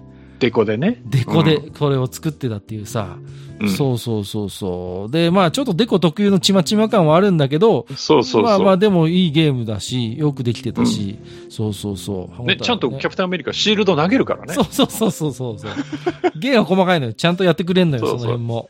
ね、だからね。うん出たらぜひぜひ91年か。あ、うん91年。あ、じゃあ、何年だ。あでもやっぱ17年前か。アイアンマン。遡ること。ね。うんえー、ということなんで、まあ今出すと莫大な金取られそうだね。本当だね。あの会社に、あの会社に取られそうだね、あの会社に。いやー、まあ、これこそもしかしたら幻のアーケードゲームになってしまうのかもしれませんが、はい。そうね。ぜひ遊べる機会があったら遊んでもらいたいなと思う両作アクションかなと思っております。もしかしたらね、そういう古いゲームを入れてる、ね、うんゲーセンとかがもしあっって基盤があればね、そうですね。基盤があれば。入ってるかもしれないし。はいはいはいはい。うんこのゲームも多分ね、ちょくちょく動画上がってるの見るんで、うんファンはいると思いますよ、ファンは。うんうんうんうんうん。そうそうそうそう。なので、ぜひね、はい。あのーシューティングもありますんで、これ。なぜかキャプテンアメリカがいっぱい盾持ってて、盾ガンガン投げますから、はい。こんなにあったっけっていう気がしますけど、まあ、その辺は、まあ、ちょっと目をつぶっていただきながらですね。はいはい。えーゲームとしてはとても面白いので、はい、はいえーぜひデコゲーのおアベンジャーズゲーム遊んでいただきたいなと、えー思いますけれどもね。はい。ああ、めなんですか？でも、えっ、と、はい。また例によって次回は何もな決まってないんですけれども、まはいたこのシリーズね、はい。ちょこちょこ思い出した頃にやってみたいなと、えーそうですねすけれどもあのーはい。1回目がコナミでやったんだよね。そうですね。はい。コナミと対等もやったんだっけか。タイトルやりましたね。はい。うんあと、どこでしたっけ？どこでしたっけね？ビッグトーカーでした違いますね。うんで、まあ今回でこうやったんで、はいはいはい。うん。まあね、またどっかやりましょうかね。そうですね。まあ、じゃあ、ケムコにしますかね。じゃあね。うんあとは日仏とかね。一物ね。じゃあ、セタにしますか、じゃあ。なんか偏ってる気がしますけどもね。まあ、はい。セタはでも、あれよ、うん。あそこはあの画像処理とかはすごい技術を持ってた会社なんで、はいはいはいはい。まあまあまあ、そういう話もできますけどね。うんそうそうそう。はい。ね別に私勝っちゃったばかりじゃないですからね。そうなんですよ。あのうん、ちゃんとね、まあ、ネタ扱いされることもありますけども、まあ、はい高い技術力を持ったメーカーですので、うんまたその辺は、えーいろいろおしゃべりする機会もあってもいいのかなと思いますけれどもね。はい。はい。えー、ということでね、えーうん今日はだいぶ聞きやすい尺に収まりそうなんで、ほっとしてますけれども。はい。えっと、ありがとうございかます。な。はい。大丈夫ですかね。はい。はいえーということで、じゃあ、だいぶ本編久々になりますけれどもね、また、はいえーとね、皆様からまた今回もね、感想などいただければありがたいなと思っておりますし、まあ、我々がね、えー触れなかった、こんなデコゲームありましたよというお便りありましたら、ぜひね、えーご紹介いただければ喜んで、えー読みたいと思いますのでね、えーその辺もお待ちしたいと思います。はい。ということで、本日も長時間にわたたりましてお聞きいただきましてありがとうございました。えーお相手をさせていただきましたのは、私こと、えー、なんでしょうね。はい。あ、えっ、と、実写版の、えっ、と、ボルテス5を早く見たいなと思っている閣下と。はい。えー私こと、えーゲーマデリックが出したね、えーラッパデリックという CD は、はい、大変素晴らしい CD ですのでね、あの、興味のある方は聞いていただきたいと思います。はにわでした。はい。本日もお聞きいただきましてありがとうございました。ありがとうございました。